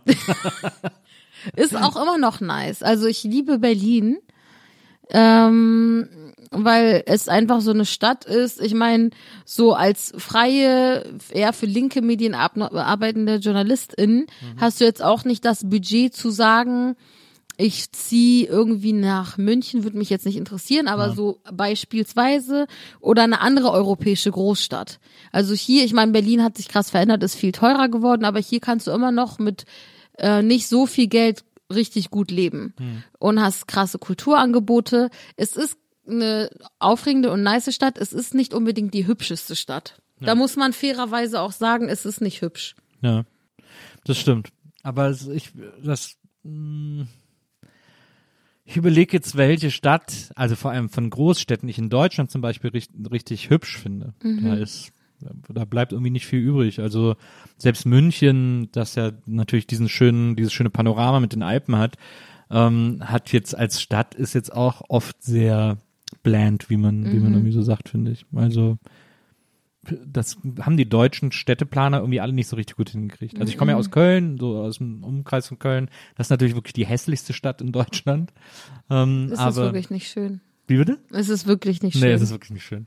Aber es ist irgendwie, äh, dafür sind die Leute da charmant. Das, Ja. das gleicht dann wieder aus irgendwie. ich mag Köln. Ja. Ja, ich, also ich liebe das auch total. Aber ich bin auch froh, da, ich muss da gar nicht wohnen. Ähm, ich bin mittlerweile so, dass ich, wenn ich so hinfahre, dann äh, kann ich alles machen, was ich an der Stadt liebe. Äh, und sehe das auch und sehe auch die ganzen Leute, die ich liebe. Und dann bin ich nach ein paar Tagen wieder weg. Und dann hatte ich quasi nur Liebe in und für die Stadt. So, das ist eigentlich genial. Ich glaube auch so NRW ist äh, von den größeren Bundesländern, also sozusagen Berlin raus, Bremen raus und Hamburg raus, ist schon die geilste, ist das geilste Bundesland in Deutschland. Ja, kann sein. Da hast du, ich, ich mag den Ruhrpott. Ich war in Bochum einmal erst, aber ich mochte es richtig gerne. Ja. Und so Düsseldorf ist halt super Porsche. Ja, das sagst du mir als Kölner natürlich nicht, äh, da kann ich, habe ich kein Urteil über diese Stadt. Das ist der Parkplatz von Köln. Lass ich so stehen. Ja. Habe ich jetzt kein Gegenargument. Und Hey, Köln also, ist nice. auch keine Feelings. Ne? Ähm, ja, also NRW kann man schon machen. Ich habe mal, äh, äh, da kommen wir wieder auf Facebook zu sprechen. Ich habe mal, äh, bin irgendwann mal so verkatert nach einem Auftritt in Krefeld, glaube ich, mit dem Zug quer durchs Ruhrgebiet gefahren, äh, zurück nach Berlin. Und dann habe ich so verkatert irgendwie so auf Facebook geschrieben, so, boah, ey, der Ruhrpott ist echt so am Arsch, weil das ja auch alles da so an dieser Strecke super runtergekommen ist und so. Und dann haben sich so viele Leute aufgeregt. Ja, klar, wenn man nur die Bahnhöfe sieht, du kennst das Ruhrgebiet gar nicht und so. Und dann waren alle so emotional und so. Ich gesagt habe, okay, pass auf, Leute, ich will euch ja nicht Unrecht tun. Ähm, ich, äh, dann laufe ich eben einmal durchs Ruhrgebiet. Und dann habe ich wirklich zwei, drei Monate später eine Wanderung gemacht vom ähm, östlichsten Teil und bin dann eine Woche lang in den äh, bis ganz in den Westen des Ruhrgebiets äh, gelaufen, irgendwie so sieben Tage lang oder so. Wow. Und habe mir das ganze Ruhrgebiet angeguckt. Und das ist wirklich ganz Du bist schön. richtig jemand, der mal was unternimmt, ne? Du bist Ja, es so, war so ein bisschen so ein Gag. Ich fand es dann irgendwie auch so eine. Ich bin, also ich bin auch nicht immer so super unternehmungsfreudig. Ich liebe es zu Hause zu sein und irgendwie nicht raus zu müssen. Aber ich, was, ich habe eine, ich habe so einen Softspot für Schwachsinnsaktionen, leider. Ähm, und äh, was bist du für ein Sternzeichen? Waage. Ja, doch, das könnte passen. Also du bist Skorpion, ne? Ja, Ist das, äh, was sind äh, Skorpion-Eigenschaften? kommt drauf an, wen du fragst. Also Skorpione sind ziemlich stigmatisiert. Die werden immer so gemein gezeichnet als irgendwie so kalt, gemein, eifersüchtig, possessiv. Würde ich sagen, trifft alles nicht auf mich zu. Ich würde sagen, ähm, Skorpione sind auf jeden Fall sehr loyal, aber wenn du es verkackst, dann hast du es verkackt. Verstehe. Also es ist nicht so, dass die nicht vergeben können oder so, aber die haben nicht so ein Kurzzeitgedächtnis. Und Skorpione sind mh, fasziniert von so den dunklen Seiten der Menschheit, also so ähm, so ein bisschen True Crime oder so. Also sind nicht so ängstlich, würde ich sagen. Aber dazu muss ich sagen, ich habe in einem Interview gehört, äh, in deiner äh, letzten Folge deines Podcasts auf eine Tüte mit, ähm, da hast du erzählt, dass du ein großer American Horror Story Fan bist, Ja. aber ansonsten bei Horrorfilmen mega Schiss hast und Das eher so eine stimmt. Sissy bist. Das stimmt. Ich habe halt als Kind voll für Horrorfilme geballert. Also einmal so was für Kinder, so Gänsehaut oder so. Ja. Okay, aber ähm, ich weiß nicht, was, was meine Mutter sich dabei gedacht hat, mit mir FSK 18 Filme zu gucken, sage ich ganz offen, weil ich, ich kann sagen, es hat mir nicht gut getan. Ich weiß noch, dass ich nächtelang wach lag als Kind, weil ich Angst hatte und das ist nicht mal das Gruseligste, was ich gesehen hatte. Ich hatte immer Angst, dass äh, so ein drei Meter großer Michael Jackson aus Thriller ähm, vor meinem Fenster steht. Ja. Wir waren nicht mal im Erdgeschoss. Es war so im dritten Stock oder so. Und ich hatte Angst, dass der dann da so vorsteht irgendwie. Verstehe. Und aber das ist ja, der Thriller ist ja, also bisschen Horrorfilm, aber Ja, wenn du es im Kindergarten guckst, dann ist es schon heavy. Ich war damals, ich war äh, mit sechs, sieben riesen Michael Jackson Fan Mhm. und äh, und da kam das Thriller Video gerade raus. Da war gerade die Thriller auch die Platte, die haben mir dann meine Geschwister geschenkt. Und ich habe die rauf und runter gehört und dann, äh, und dann kam das Thriller-Video raus und das war in Deutschland so eine, das kam in so einer äh, Sendung Formel 1 äh, im dritten Programm nach 22 Uhr und es wurde wochenlang angekündigt, wir haben Thriller ungekürzt, hier zeigen wir es als einzige in Deutschland und so. Gab ja auch kein MTV oder sonst was. Und äh, und ich war mega aufgeregt, weil für mich war Michael Jackson der größte Star der Welt. Es war für mich ein unglaublicher. Ich habe die Platte auch rauf und runter gehört. Und dann hat meine Mutter mir verboten, das Video zu gucken. Nein. Na, hat sie gesagt, das ist zu gruselig. für Ich habe auch so eine traurige Story mit Michael Jackson. Ich war im Kindergarten auch übelst großer Fan. Und dann hat Michael Jackson ein Konzert in Kiel gespielt und Timo aus meiner Gruppe ist mit seiner Mutter gegangen und ich durfte nicht mit und ich war Nein. so sauer, das Ja. kann ich, ich habe geheult und irgendwie ich habe die Welt nicht verstanden. Ja. Ich war so, wie kann man einem so jungen Menschen, dem das Leben noch bevorsteht, einen so großen Traum nicht in Erfüllung gehen lassen? Der hat in Kiel gespielt. Ja. Ah, das ist ja cool. Das war ja dann, was, äh, das war dann wahrscheinlich diese History Tour oder so. Ne, Ja, glaub ich denk mal so Wenn du im 96, Kindergarten warst, 97 ja, so genau. umdreh. Naja, das muss diese History Tour gewesen sein. Das war, glaube ich, seine letzte große Tour. So. Ich habe den damals live gesehen zur Bad Tour in Köln im Müngersdorfer Stadion. Äh, und das war der Hammer. Und dann war diese Kim Wilde als Vorband, die mir als Kind wahnsinnig Angst gemacht hat, weil die so streng immer geguckt hat und so, das konnte ich gar nicht. Ähm, und dann hat er gespielt und dann äh, war irgendwie so, war alles ganz aufregend und toll und so. Und ich stand sehr weit oben in diesem Riesenstadion mit meinem Bruder, äh, äh, der jüngere von meinen Geschwistern, äh, der mit mir dahin gehen musste. Und dann äh, hat Michael Jackson äh, Show gemacht und dann hat der äh, irgendwann gesagt so, ja, jetzt brauche ich jemanden aus dem Publikum. Und dann äh, hat er so ein kleines Mädchen auf die Bühne geholt, die war so alt wie ich damals, also acht, neun oder so. Und dann äh, hat er irgendwie, hat er sie, glaube ich, weggezaubert oder sich vor ihr weggezaubert oder äh, irgendwas Besonderes durfte sie halt auf der Bühne machen. Und ich war so neidisch, dass er mich nicht, und ich war wirklich am anderen Ende des Stadions, also es hätte sehr lange gedauert, bis ich Ja. überhaupt auf der Bühne gewesen Bis er wäre. dich überhaupt gefunden hätte. Ja, genau.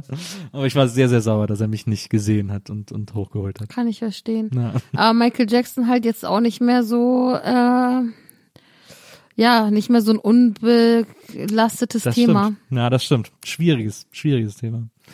Ich höre das auch gar nicht mehr. Ich kann mir das auch nicht mehr reinziehen. Nee, ich auch nicht. Für mich ist, der- ist das leider durch. Aber Same. die Erinnerung ist halt, die ist ja, Mhm. die, die bleibt ja bestehen sozusagen. Total. Wo waren wir eigentlich? Ach so, genau. Du bist äh, hin und her, äh, äh, hast ja auch in Wien gelebt äh, eine Zeit lang. Ähm, auch eine ganz andere Mentalität, muss man ja sagen. So der Wiener an sich, das ist ja schon äh, hard to get sozusagen. Wenn du denkst, du wirst als äh, Fahrradfahrerin in Berlin gefickt, dann musst du mal nach Wien gehen, weil das ist eine andere Nummer. Es gab so einen Tag, ich bin äh, zur Arbeit gefahren, ich war auf dem Rad. Erster Monat Wien bin ich noch Fahrrad gefahren, nach diesem Tag dann nicht mehr. Und zwar folgendes, ich war auf dem Weg äh, und dann, so ich war im neunten Bezirk und ähm, dann war ich so auf der Straße mit meinem Fahrrad und dann wollte so ein Van ausparken und der hat mich die ganze Zeit nicht gesehen und ist so fast in mich rein und ich bin ausgewichen mit dem Rad ins Tramgleis geraten und habe mich auf die Fresse gepackt. Meine Brille ist gebrochen. Ja, Ich hatte an dem Tag zum ersten Mal meine heißgeliebte Katzenstrumpfhose an, die ist direkt gerissen. ja. So never forget, rest in peace. Und ich war richtig fertig. Das war das ist schon hart genug. Ja. Ich bin weitergefahren. Ich bin weitergefahren und habe kurz die Uhrzeit auf mein Handy gecheckt. Dann auf dem äh, Bürgersteig war so ein Typ, so Mitte 40, Jack Wolfskin, bisschen so Wandertyp. Und der ruft mir zu, nicht aufs Handy gucken. Ich so, lass mich in Ruhe. Und der so, ja, ich hoffe, du fällst hin. Das war für mich irgendwie krass. Ich bin so, so abgebogen wieder, bin zu, zu dem und meinte so, hör mal, ich bin gerade hingefallen. Meine Brille hat da, mich davor geschützt, dass ich mir am Kopf irgendwie eine Verletzung reinhole. Ja. Und dann sagst du sowas.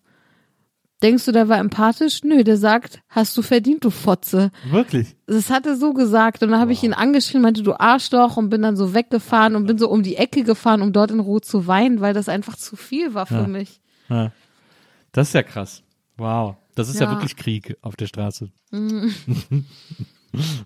Ja, das ist Wien. Aber Wien ist natürlich viel mehr als das. Ich finde Wien super schön. Es ist irgendwie so diese Kaffeehauskultur. Alle schwärmen davon. Ich auch.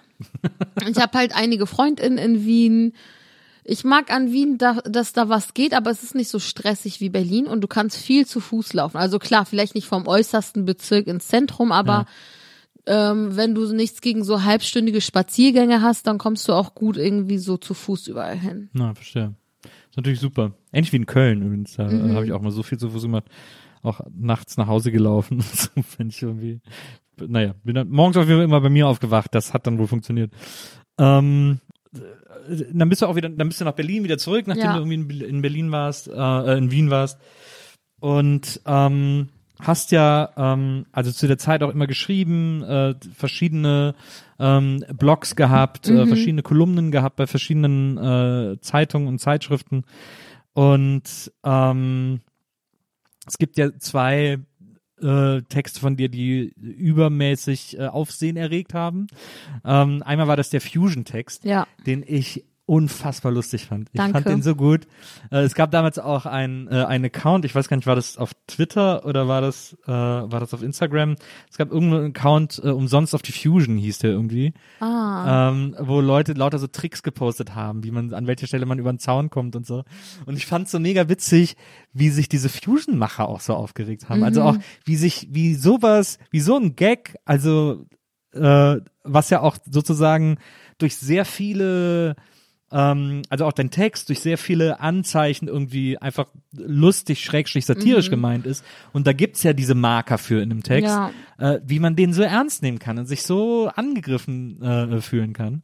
Ähm, und das fand ich äh, wahnsinnig witzig. Also den, ich fand den Text witzig und die Reaktionen darauf auch, weil ich nicht fassen konnte, wie im Grunde genommen super spießig diese ganze äh, äh, Gemeinschaft da irgendwie ist. Was sie ja unbedingt nicht sein will, aber sich Voll. dann da so total offenbart hat. Das Ding ist halt mit der Fusion. Ich war 2016 da und bei dem, zu dem Zeitpunkt war es halt nicht nur so, dass ein linkes Publikum ausschließlich dort war, sondern auch einfach so Partyleute. Was dann natürlich irgendwie so den politischen Spirit so ein bisschen abgeschwächt hat. Um eine Lanze für die Fusion zu brechen, zwei Punkte. Es ist trotzdem ein wichtiges Festival, weil die da zum Beispiel auch ähm, durch Essensverkäufe und so super viel Geld für linke Projekte so generieren. Das ist super wichtig. Absolut. Und die FusionmacherInnen haben mich ein oder zweimal schon danach angefragt, dort was zu machen, Lesung oder Workshop oder so. Es hat aber bei mir zeitlich immer nicht so gepasst. Äh, sonst hätte ich es auch gemacht. So, also es ist nicht so, dass sie gar nicht, dass sie so kritikresistent sind. Aber die Leute, die dorthin gefahren sind, die sind irgendwie Naja, so, das genau. ist deren Mecker. Ja, ja, genau. Das ist also Gotteslästerung. Ja. Aber dabei sind die religionskritisch. Also es ist so. Es ist auch, ich fand, man hat auch gemerkt, dass viel an dieser, äh, an dieser, es war ja nicht mal Kritik am Text, diese beleidig, dieses Mimimi äh, auf deinen Text hin. Ähm, das kam auch viel, das kam auch gar nicht so sehr von der Fusion selbst. Zum Großteil hatte ich das Gefühl, die Fusion selbst, äh, wie du sagst, irgendwie unterstützen, unterstützenswerte Projekte ähm, und man merkt auch diesen wirklich ernsthaften Kampf, von denen die die letzten Jahre geführt haben, um die Polizei vom Festival fernzuhalten und so. Ja. Also da gibt's schon, äh, die sind schon gut, die das machen. Ja. Ähm, aber von den Leuten, die da hingehen, äh, die dann auf deinen Text reagiert haben, so beleidigt, das waren auch einfach, das waren Räfer irgendwie so. Das Ja. war auch so sehr äh, unpolitisch im Grunde genommen. Mein Lieblingskritik war auf Facebook so ein Kommentar, es stimmt nicht, das Essen war dort gewürzt. Also okay, dann war es halt gewürzt. Also so, ich bin so. Und äh, da hatte auch eine gesagt, es gibt auch viele gute deutsche Gewürze, zum Beispiel Meerrettich. Was? Ich bin so, ich dachte, das ist ein Gemüse. Na, finde ich gut, der große deutsche Gewürzstreit, äh, den Ja. du da losgetreten hast. Ja, Ja, wenn, äh, ähm, das ist ja etwas, was du in deinen Texten auch immer sehr äh, klar machst. Und äh, damit meine ich jetzt gar nicht diese, nennen wir sie mal Skandaltexte, sondern in, in deinen ganzen Kolumnen und so, ähm, dass du einfach, dass man immer das Gefühl hat, was dich am meisten abfuckt, ist, äh, wenn behauptet wird, dass irgendetwas sakrosankt sei, dass irgendetwas nicht, dass man etwas nicht kritisieren darf. Ähm, das ist, glaube ich, oder das, so, so lese ich das zumindest, das ist etwas, was dich total abfuckt und wo du dann denkst, so, ja, dann machen wir mal.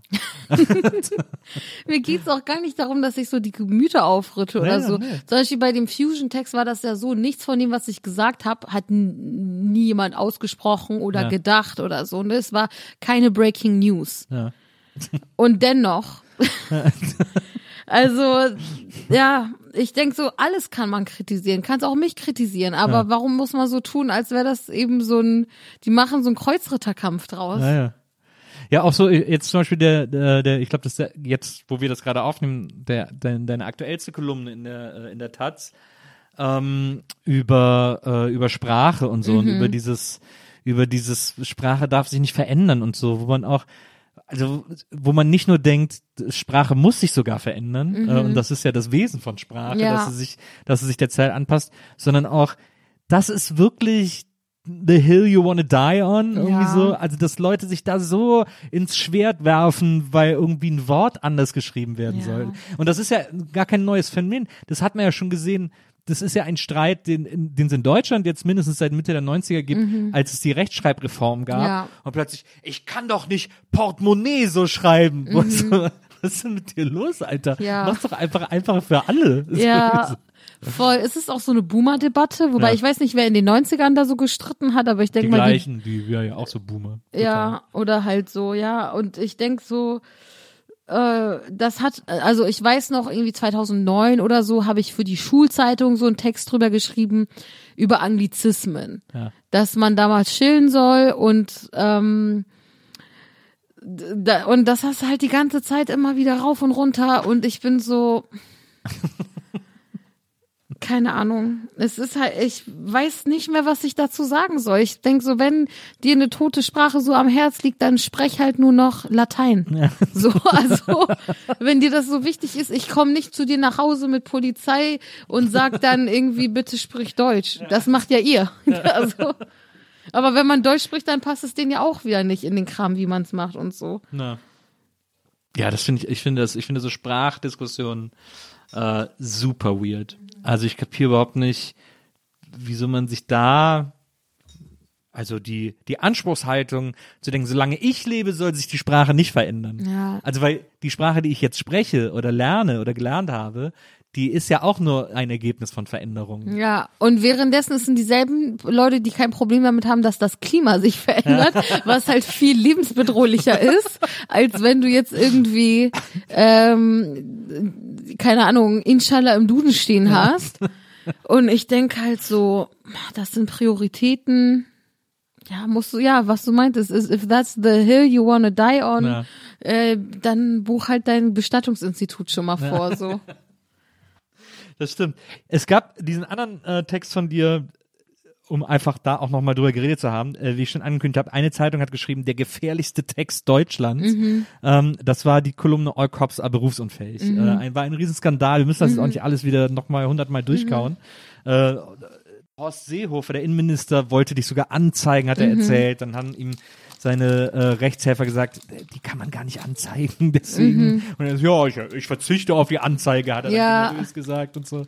Äh, Also es war eine so lächerliche Debatte, äh, muss man wirklich sagen, weil, und das ist vielleicht einer der wichtigsten Punkte, ähm, dieser Text so klar Satire war und so klar übertriebene, übertriebener Trash-Talk im Grunde genommen war, im wahrsten Sinne des Wortes, dass ich, ich habe wirklich keine Sekunde kapiert und, oder beziehungsweise ich habe die ganze Zeit gedacht, diesen Text so ernst und so wörtlich zu nehmen, kann man nur, wenn man super evil spirited ist. Ja, entweder das oder kognitiv irgendwie beeinschränkt. Weil ich denke, so Leute, die sagen, das war keine Satire, ich denke so, du denkst, also wenn ich sage, Polizist, Ex-PolizistInnen können nicht mal im Gartencenter oder in der Keramikwerkstatt anfangen, dass das genau. irgendwie ernst gemeint sein kann. Ja, Also ich krieg dann halt immer so Morddrohungen und dann schreiben die so drunter, aber das ist Satire. Ich denk so, weißt du, was Satire ist? Also es ist halt so, also Deutschland hat halt keine Media Literacy. Die haben keine Medienkompetenzen, Ja. können Satire nicht richtig lesen und dann, ja, machen die so eine Nummer draus. Und was die Deutschen auch nicht können, ist diskutieren. Das ist ja so krass. Äh, und das ist mir, ist mir mal aufgefallen, äh, warum so zum Beispiel bei den Amis irgendwie viel mehr Sachen, äh, da ist auch, also ne, wir müssen jetzt nicht die Amis in den Himmel loben oder so, da ist ganz viel absoluter Horror und auch bildungsmäßig und so. Aber äh, was da der Unterschied ist, äh, finde ich, bei denen werden viel mehr Dinge ergebnisoffen angegangen Ja. und so überlegt, ob die was bringen können oder nicht. Ja. ähm, weil die, das, äh, ich glaube, das liegt daran, dass es da Debating schon in der Schule gibt. Mhm. Also sozusagen, dass in der Schule gelehrt wird, Standpunkte zu diskutieren. Mhm. Und das gibt's hier nicht. Und deswegen kann das hier keiner. Das finde ich total krass. Wir hatten auch so ein bisschen Debattiersachen im Deutschunterricht, so Ja.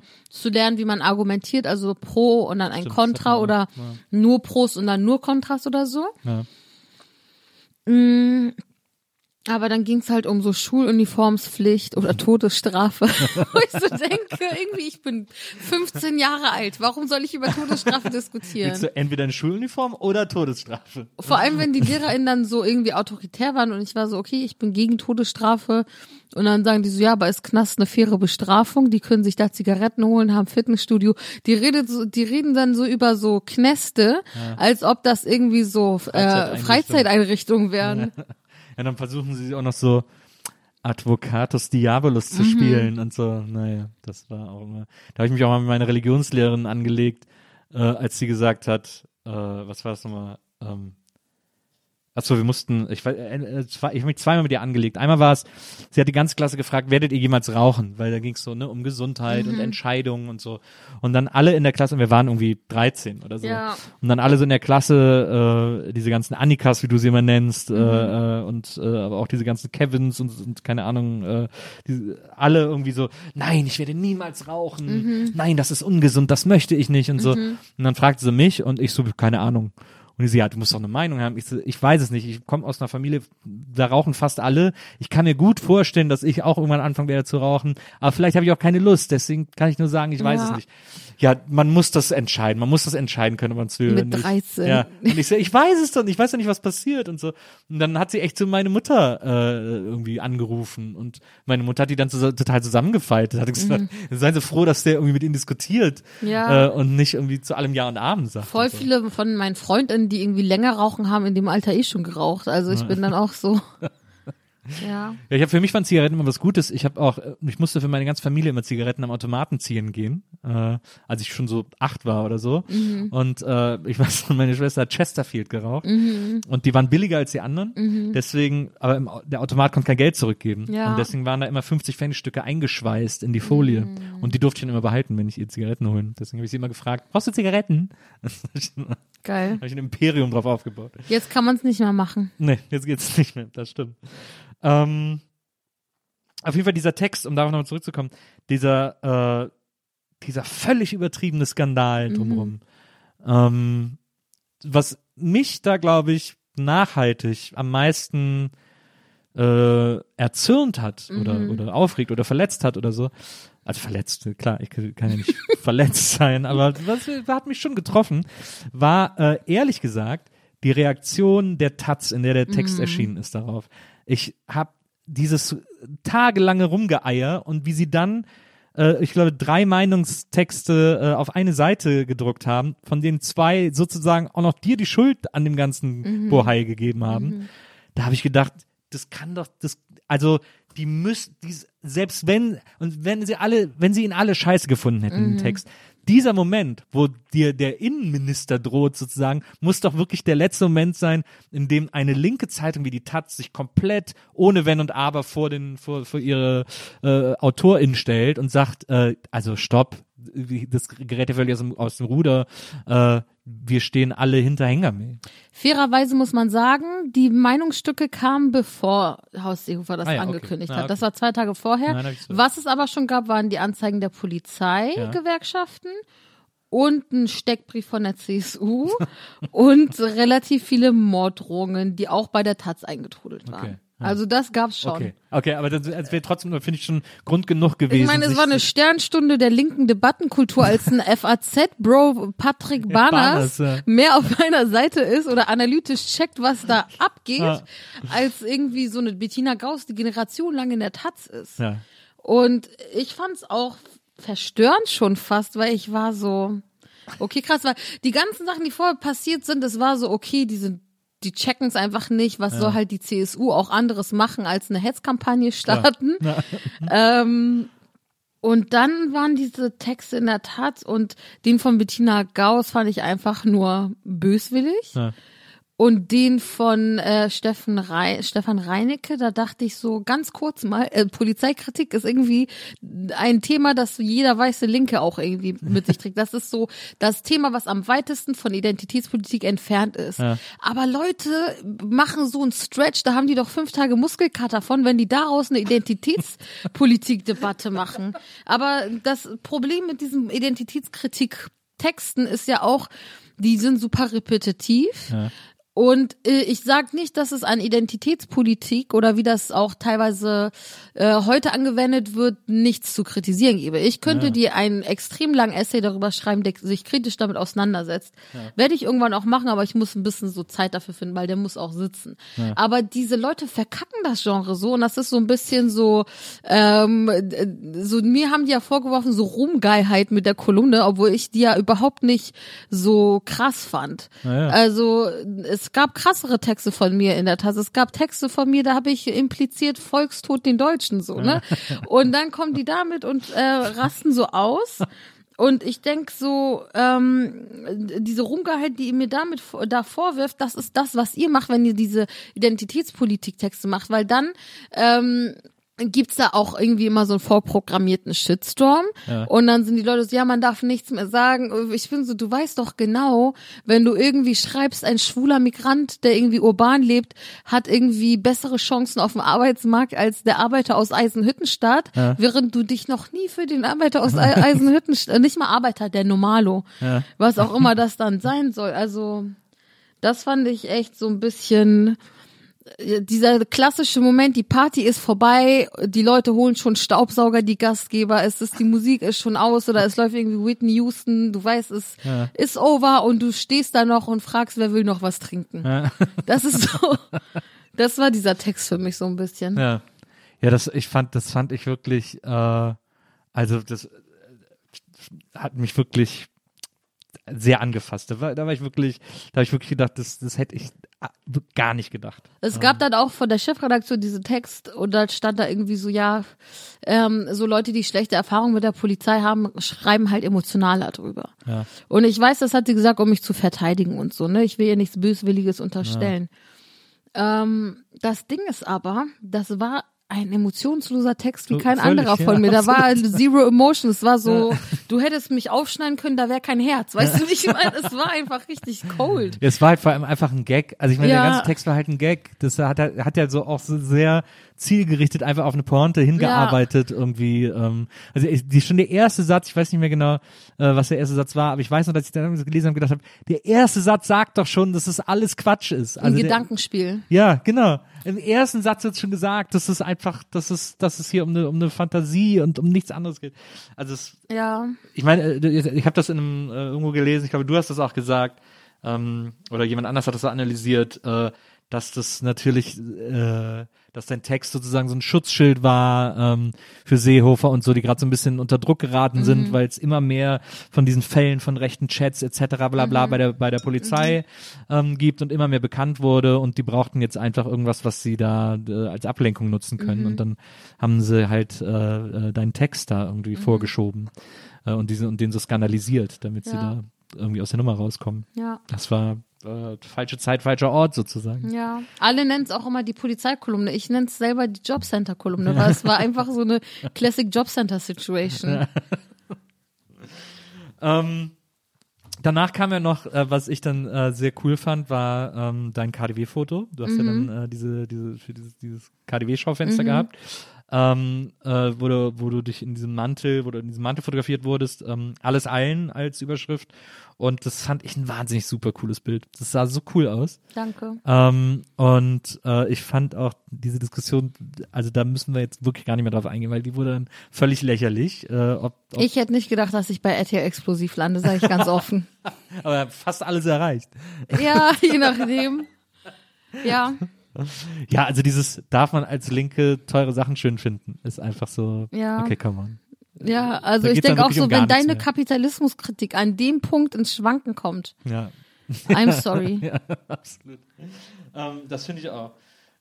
Jetzt hast du einen äh, Roman geschrieben. Ja. Ähm, zum ersten Mal und äh, hast du gerade eben erzählt, du bist dann sogar in die in die schwedische ähm, äh, Ödnis gefahren, um da äh, um da dran zu schreiben. Wie hat sich diese Arbeit für dich angefühlt? Also vor allem auch, ich meine, du schreibst wirklich schon relativ lange äh, politische Texte und Kolumnen. Ähm, das ist ja dann schon nochmal eine andere Art von Textarbeit. Auf jeden Fall. Es ist auch das langfristigste, woran ich geschrieben habe. Äh, ich habe vorher schon mal Romane angefangen zu schreiben oder sogar fertig geschrieben, aber diesen Schrott müssen wir nicht So, drüber so reden. diese Romanleichen haben wir alle ja, auf dem Laptop. Ja.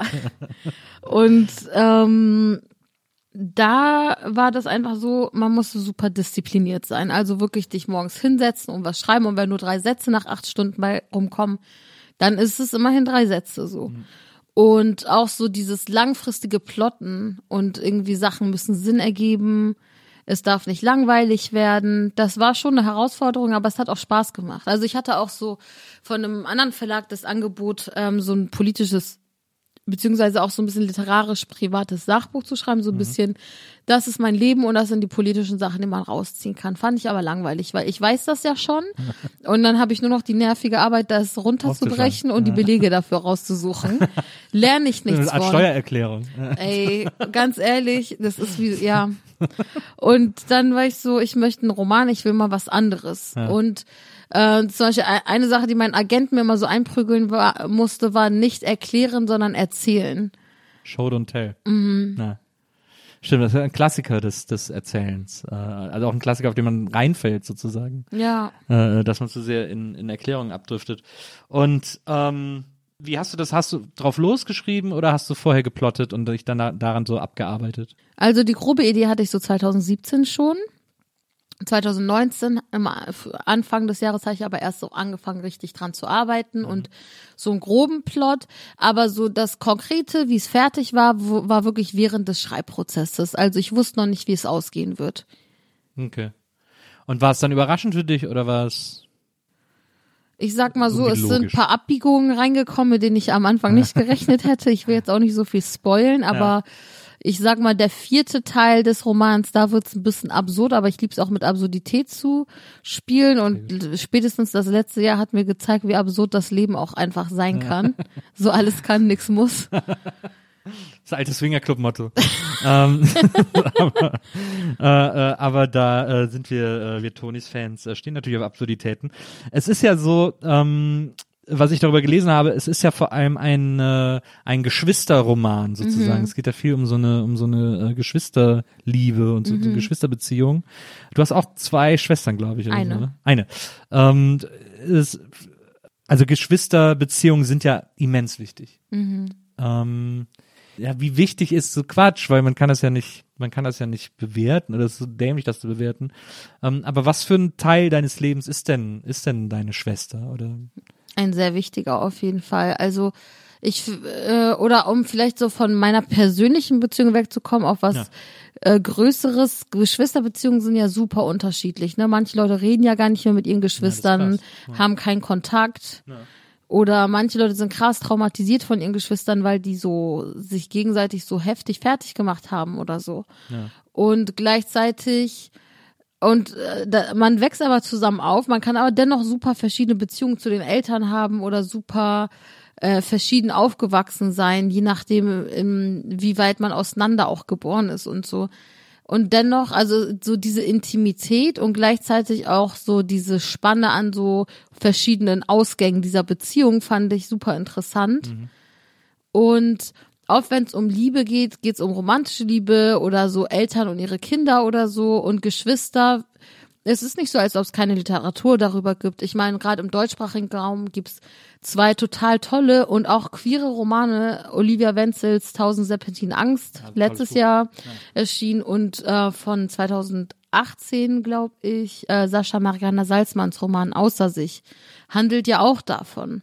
Und das ähm, waren auf jeden Fall so zwei Romane. Ich würde nicht sagen, die haben mich darin beeinflusst oder so, zumal Olivias Roman auch gekommen ist, als ich schon dran saß oder so. Aber da habe ich super, die haben richtig viel mit mir gemacht, diese Romane. Und deswegen war das äh, dieses Geschwistermotiv etwas, was mich total interessiert hat. Da gibt's auch so eine Kurzgeschichte von Roxane Gay, die erste in ihrem Band Difficult Women. Ich glaube, sie hat eh nur einen Kurzgeschichtenband.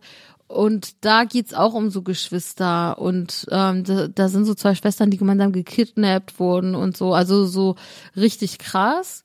Und das fand ich irgendwie super spannend. Ja, ja, verstehe.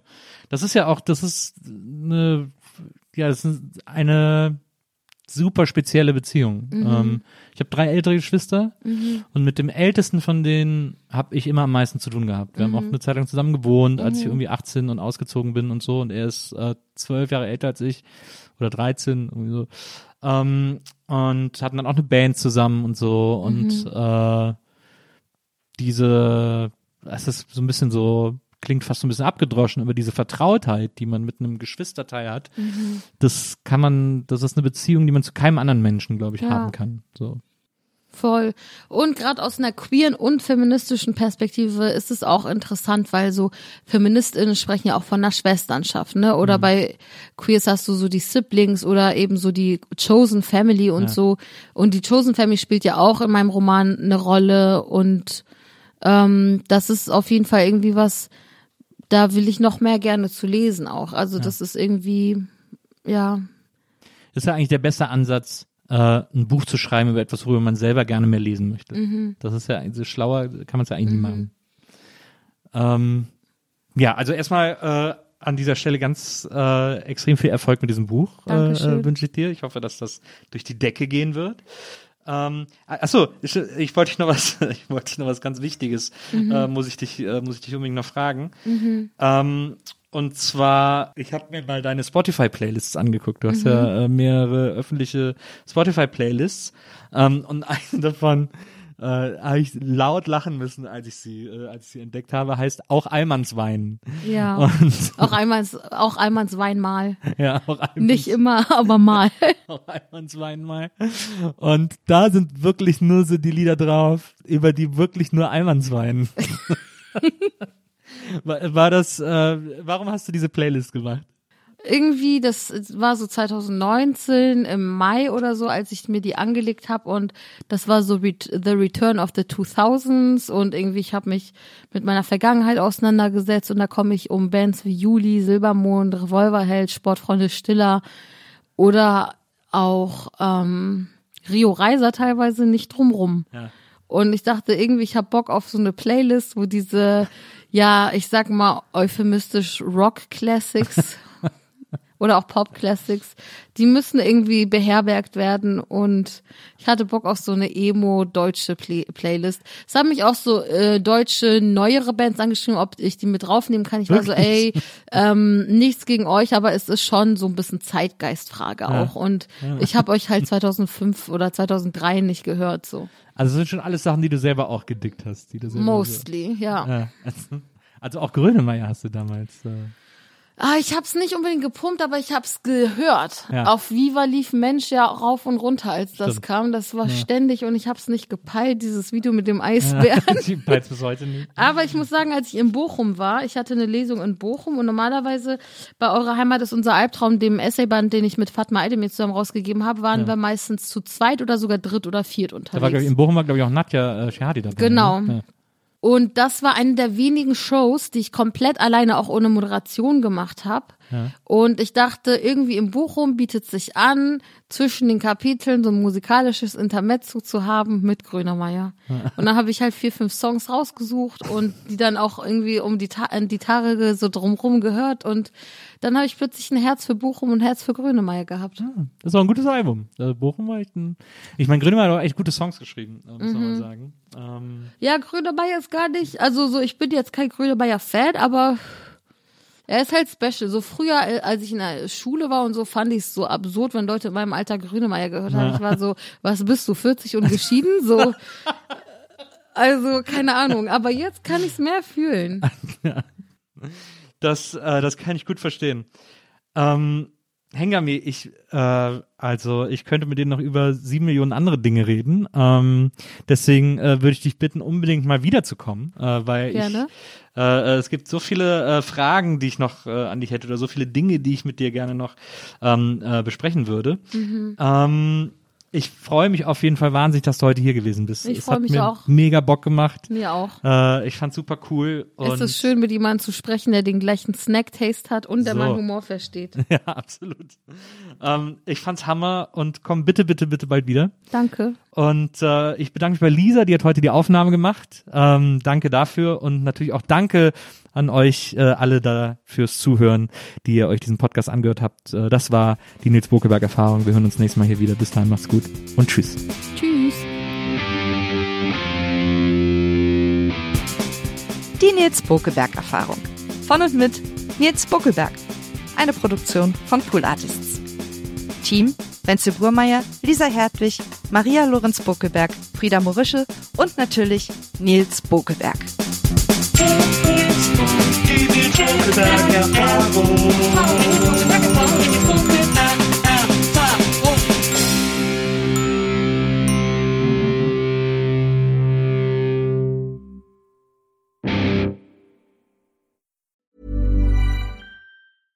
Mom deserves the best, and there's no better place to shop for Mother's Day than Whole Foods Market. They're your destination for unbeatable savings, from premium gifts to show-stopping flowers and irresistible desserts. Start by saving 33% with Prime on all body care and candles. Then get a 15-stem bunch of tulips for just $9.99 each with Prime. Round out Mom's menu with festive rosé, irresistible berry chantilly cake, and more special treats. Come celebrate Mother's Day at Whole Foods Market. Planning for your next trip?